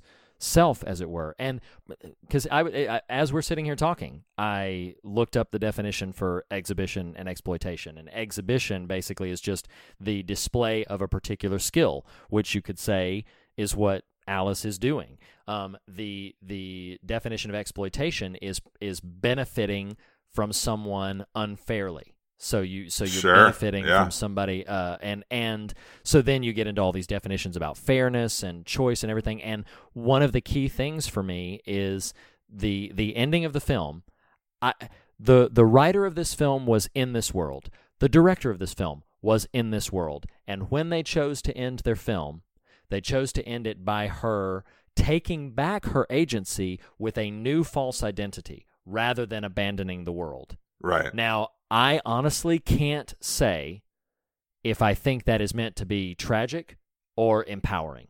I wish I could say, but I honestly and and probably well, I think the because, film intends it as empowering. Okay, I'm, yeah, I'm not that- arguing yeah. for it. I just think that's what the film Yeah. intends. um, which I think is fascinating because to me, because that the film is sees that as an empowering moment, it is not indicting the industry. Right. In my mind, it's not indicting the industry or it's not indicting this world if it sees her taking back her sense of self as a she's and that's essentially what she's doing. She's taking back her sense of self by creating a new false identity. right. And I don't often say this about these films, um, but or, uh, when I say these films, the films that we cover, but that is a choice I distinctly disagree with, and, and Sure. that's that's as much as I can put it to that end. Is she takes back her sense of agency by creating a new false identity, and I consider that to be a further propitiation of your examination of a digital double this this false self this this putting forth a a false self uh, for whatever ends by whatever means. Um, and so i just i disagree with her character's choice at that point. If that is meant to be an empowering moment um, it did not strike me as as such maybe it's because i'm a male maybe it's because of my feelings about the industry i'm not sure but Sure. um, that that was a that was a choice on the character's part that I disagreed with. Whereas when she was able to destroy the digital double and was able to delete the account, I was very much kind of you know look at what it cost her to get to this point. Right. But her but her mother making her up and putting her back out into the I mean I I do not find it insignificant that her mother helps her do this that her mother helps her get back into it now that her mother knows what she's doing. So I so yeah, I I don't feel that the film is really indicting the industry in which she operates as much as the stealing of somebody's work and the and the theft of somebody's personhood um, and so I feel at that point that the, there's it's it's complicated because it's a world that is completely oblivious to me. Like it's and so maybe I should acknowledge that as well. Yeah, yeah. I think there's a there's another hour's worth of conversation to be had there because I, I right. because it's interesting. I'm reflecting on like your very cogent note, like the movie, the the characters within the movie pass no judgment on her sort of behavior and or her sort of uh, getting caught in the web of this kind of industry that would facilitate her being able to do this. You know, I'm, I'm thinking. I guess I'm thinking Right. about. Uh, uh, hear me. It's funny. I'm going to make this metaphor, and then it's going to be like, well, what movies are referring to? I really don't know. But I think about, you know, the the story of the someone getting out of someone the burlesque dancer or something getting out Right. of that world. You know what I mean? Like Mhm. that. that Yeah. That's the typical version of that story. But I also this is where I just sometimes feel just ill equipped to have this particular version of conversation is like, okay, well, is that story written by some dude, you know, who wants the, you know, kind of more uh, hooker with a heart of gold type of thing? You know, I, I don't know. I don't know. Yeah, There's just right. a lot. There are a lot of angles on this story that are, that are not, that I'm not privy to. I do agree with you. It is difficult, you know, our sort of traditionally moralistic standpoint, which I don't mean like is a traditionalistic version of morality, but just like what we would sort of lean into as our prism would Mhm. say, Hey, there's a better way to do life than this. And, and Oh, I- absolutely. you know, but this movie doesn't position itself, doesn't position that way, you know? No, no, it doesn't.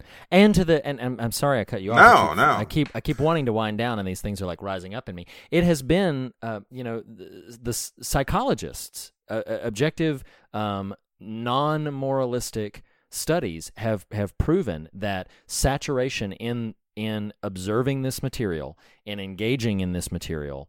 Um, will rewire your neurological pathways Sure, where sure. you will find it difficult to have healthy relationships in the real. Right. Like, right. re- regardless of casting aside, and, and, and why I think this is a valid sort of feminist statement um, is the ways in which a woman can exert her agency in this capacity, and uh, men will be submissive and and pliant to what she's you know attempting to do. Um, and and so in that way i can understand why someone would see that as empowering. I do understand that. The the problem that i deal with is in the actual charted effects that the long-term association with this industry has had both on people who are physically involved in it and people who engage in it and in a you know, in an exorbitant way Right. um, I mean, again, not religious studies, psychological studies Right, have right, said right. you you will find it difficult to have normal, healthy relationships if you engage in this kind of thing at an exorbitant degree. And Right. and I just I can't ignore that in in the conversation about this film as much as I want to sort of champion her her reclaiming of herself the the final beat of the film just just won't let me do that. And maybe ultimately, if somebody's listening to this and and they feel differently about it, maybe ultimately I just have to chalk it up to maybe I just don't get it, and maybe I don't. But that's my perspective on on what the film delivered for me is Right. that it, she appears to be taking back her sense of self, but to me. It was tragic in the sense that the only way to do that was to create a new false identity. And even says, I think, in the film, you know, if the same thing happens, what if we get copied again? We'll just make another one. It will never stop. Right. It will never stop, and um, and I find that to be somewhat somewhat tragic. Sorry to end on a bit of a dour note, but like, Well, but, uh, you know, I mean this the mo- this is a a movie with a very particular vantage point that it's trying Yeah, to paint. yeah. Um, and Mhm. that vantage point is rooted in a very particular economic strain of the very real world, and so Yeah, it's hard. course. it's it's hard to sort of set aside our real world kind of feelings, Right, uh, right. in favor Right, of, of just taking it on its own. So. No, well, in the spirit of that, do we feel like heading to the fog meter? I mean, it's we been a yes, we should before we dive back into this Right, subject, right, we should go ahead Just- and head into the fog meter. Yes, yes, for, exactly. for, for fog's sake, let's do it. Um, so yes, every week we discuss a, uh, or rather, the films we discuss, we we put through a series of highly considered uh, numeric probabilities and algorithms of our own to create uh, a rating that is new for 2019, that of the fog meter, and we rate it on two columns, one of fear, uh, per the title of our podcast, uh, fear, so how scary a thing is, and God, or how substantive a thing is. Um, I'll start uh, with my fear column here, and knowing that I put Bird Box at a three, I'm going to give Cam like a seven. This is a very discomforting, very kind of upsetting, in some aspects, very scary film. Yeah, I, I couldn't I couldn't agree more. I am going to give this on the pure fear measurement. A lot of this is my own personal proclivities. A nine.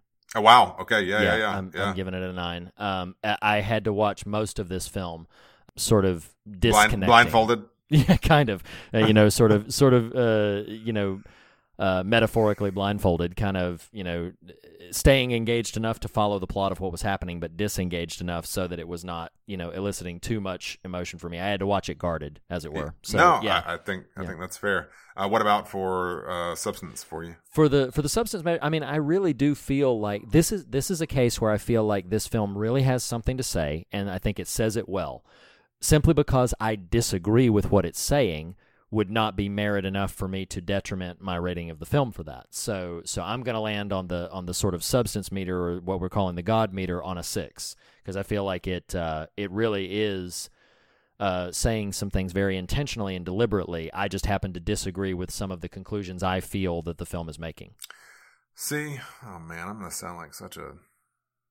I try. I've tried so hard to be kind of not puritanical this conversation. Um, but I think, I think for me that I'm not sure. I think the scary aspect of it is its strength. Um, Mm, mhm. I I'm worried that the movie. I'm worried that Alice doesn't learn anything.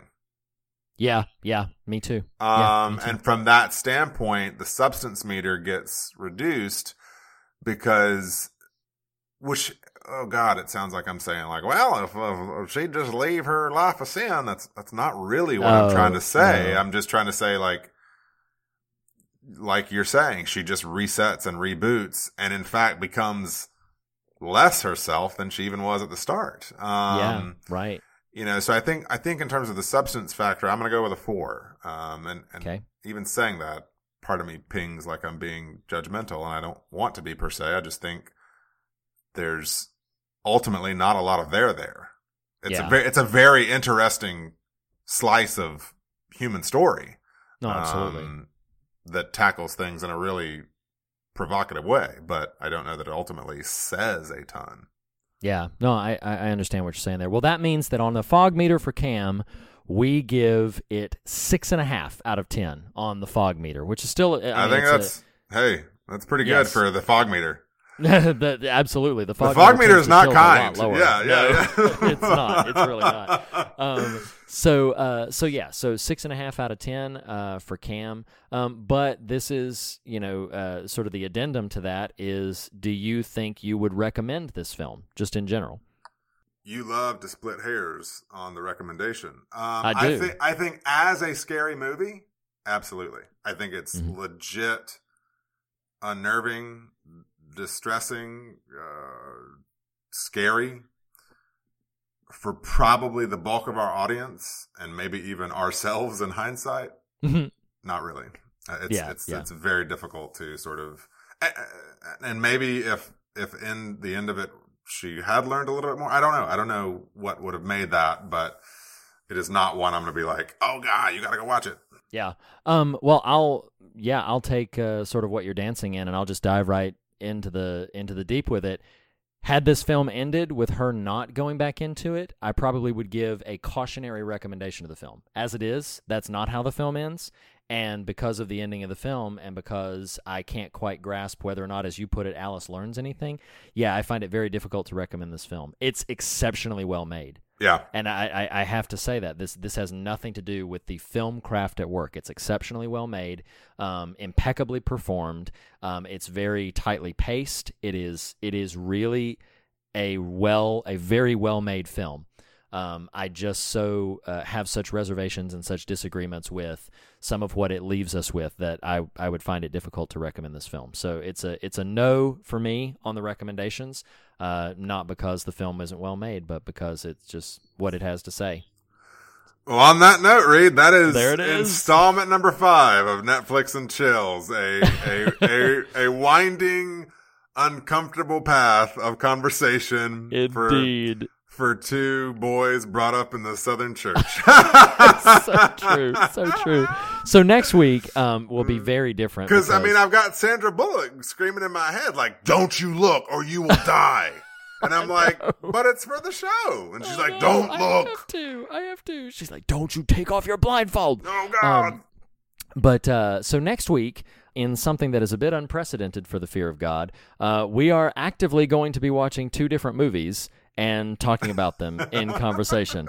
Because next week, for our final installment of hashtag Netflix and Chills, we are actually going to be covering the latest installment of Black Mirror, the film Bandersnatch. We are going to watch it and confer on the pod about what we watched. And as you know, that film is a different experience for everybody. So uh, join us next week and see how that shakes up when we cover hashtag uh, Netflix and Chill's ultimate installment.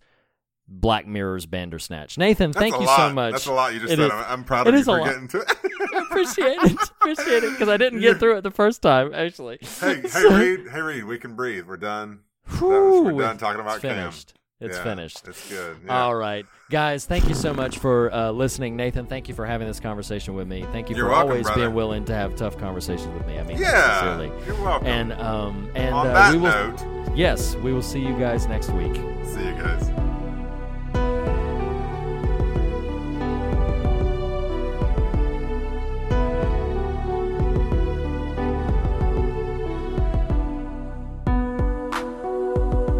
The fear of God is the beginning of wisdom, but it is not the end of the conversation. You can continue this conversation in a variety of ways. On Twitter, at the fear of God. On Instagram, at Fear of God Podcast. You can like or follow us on Facebook or join the Fear of God Facebook discussion group.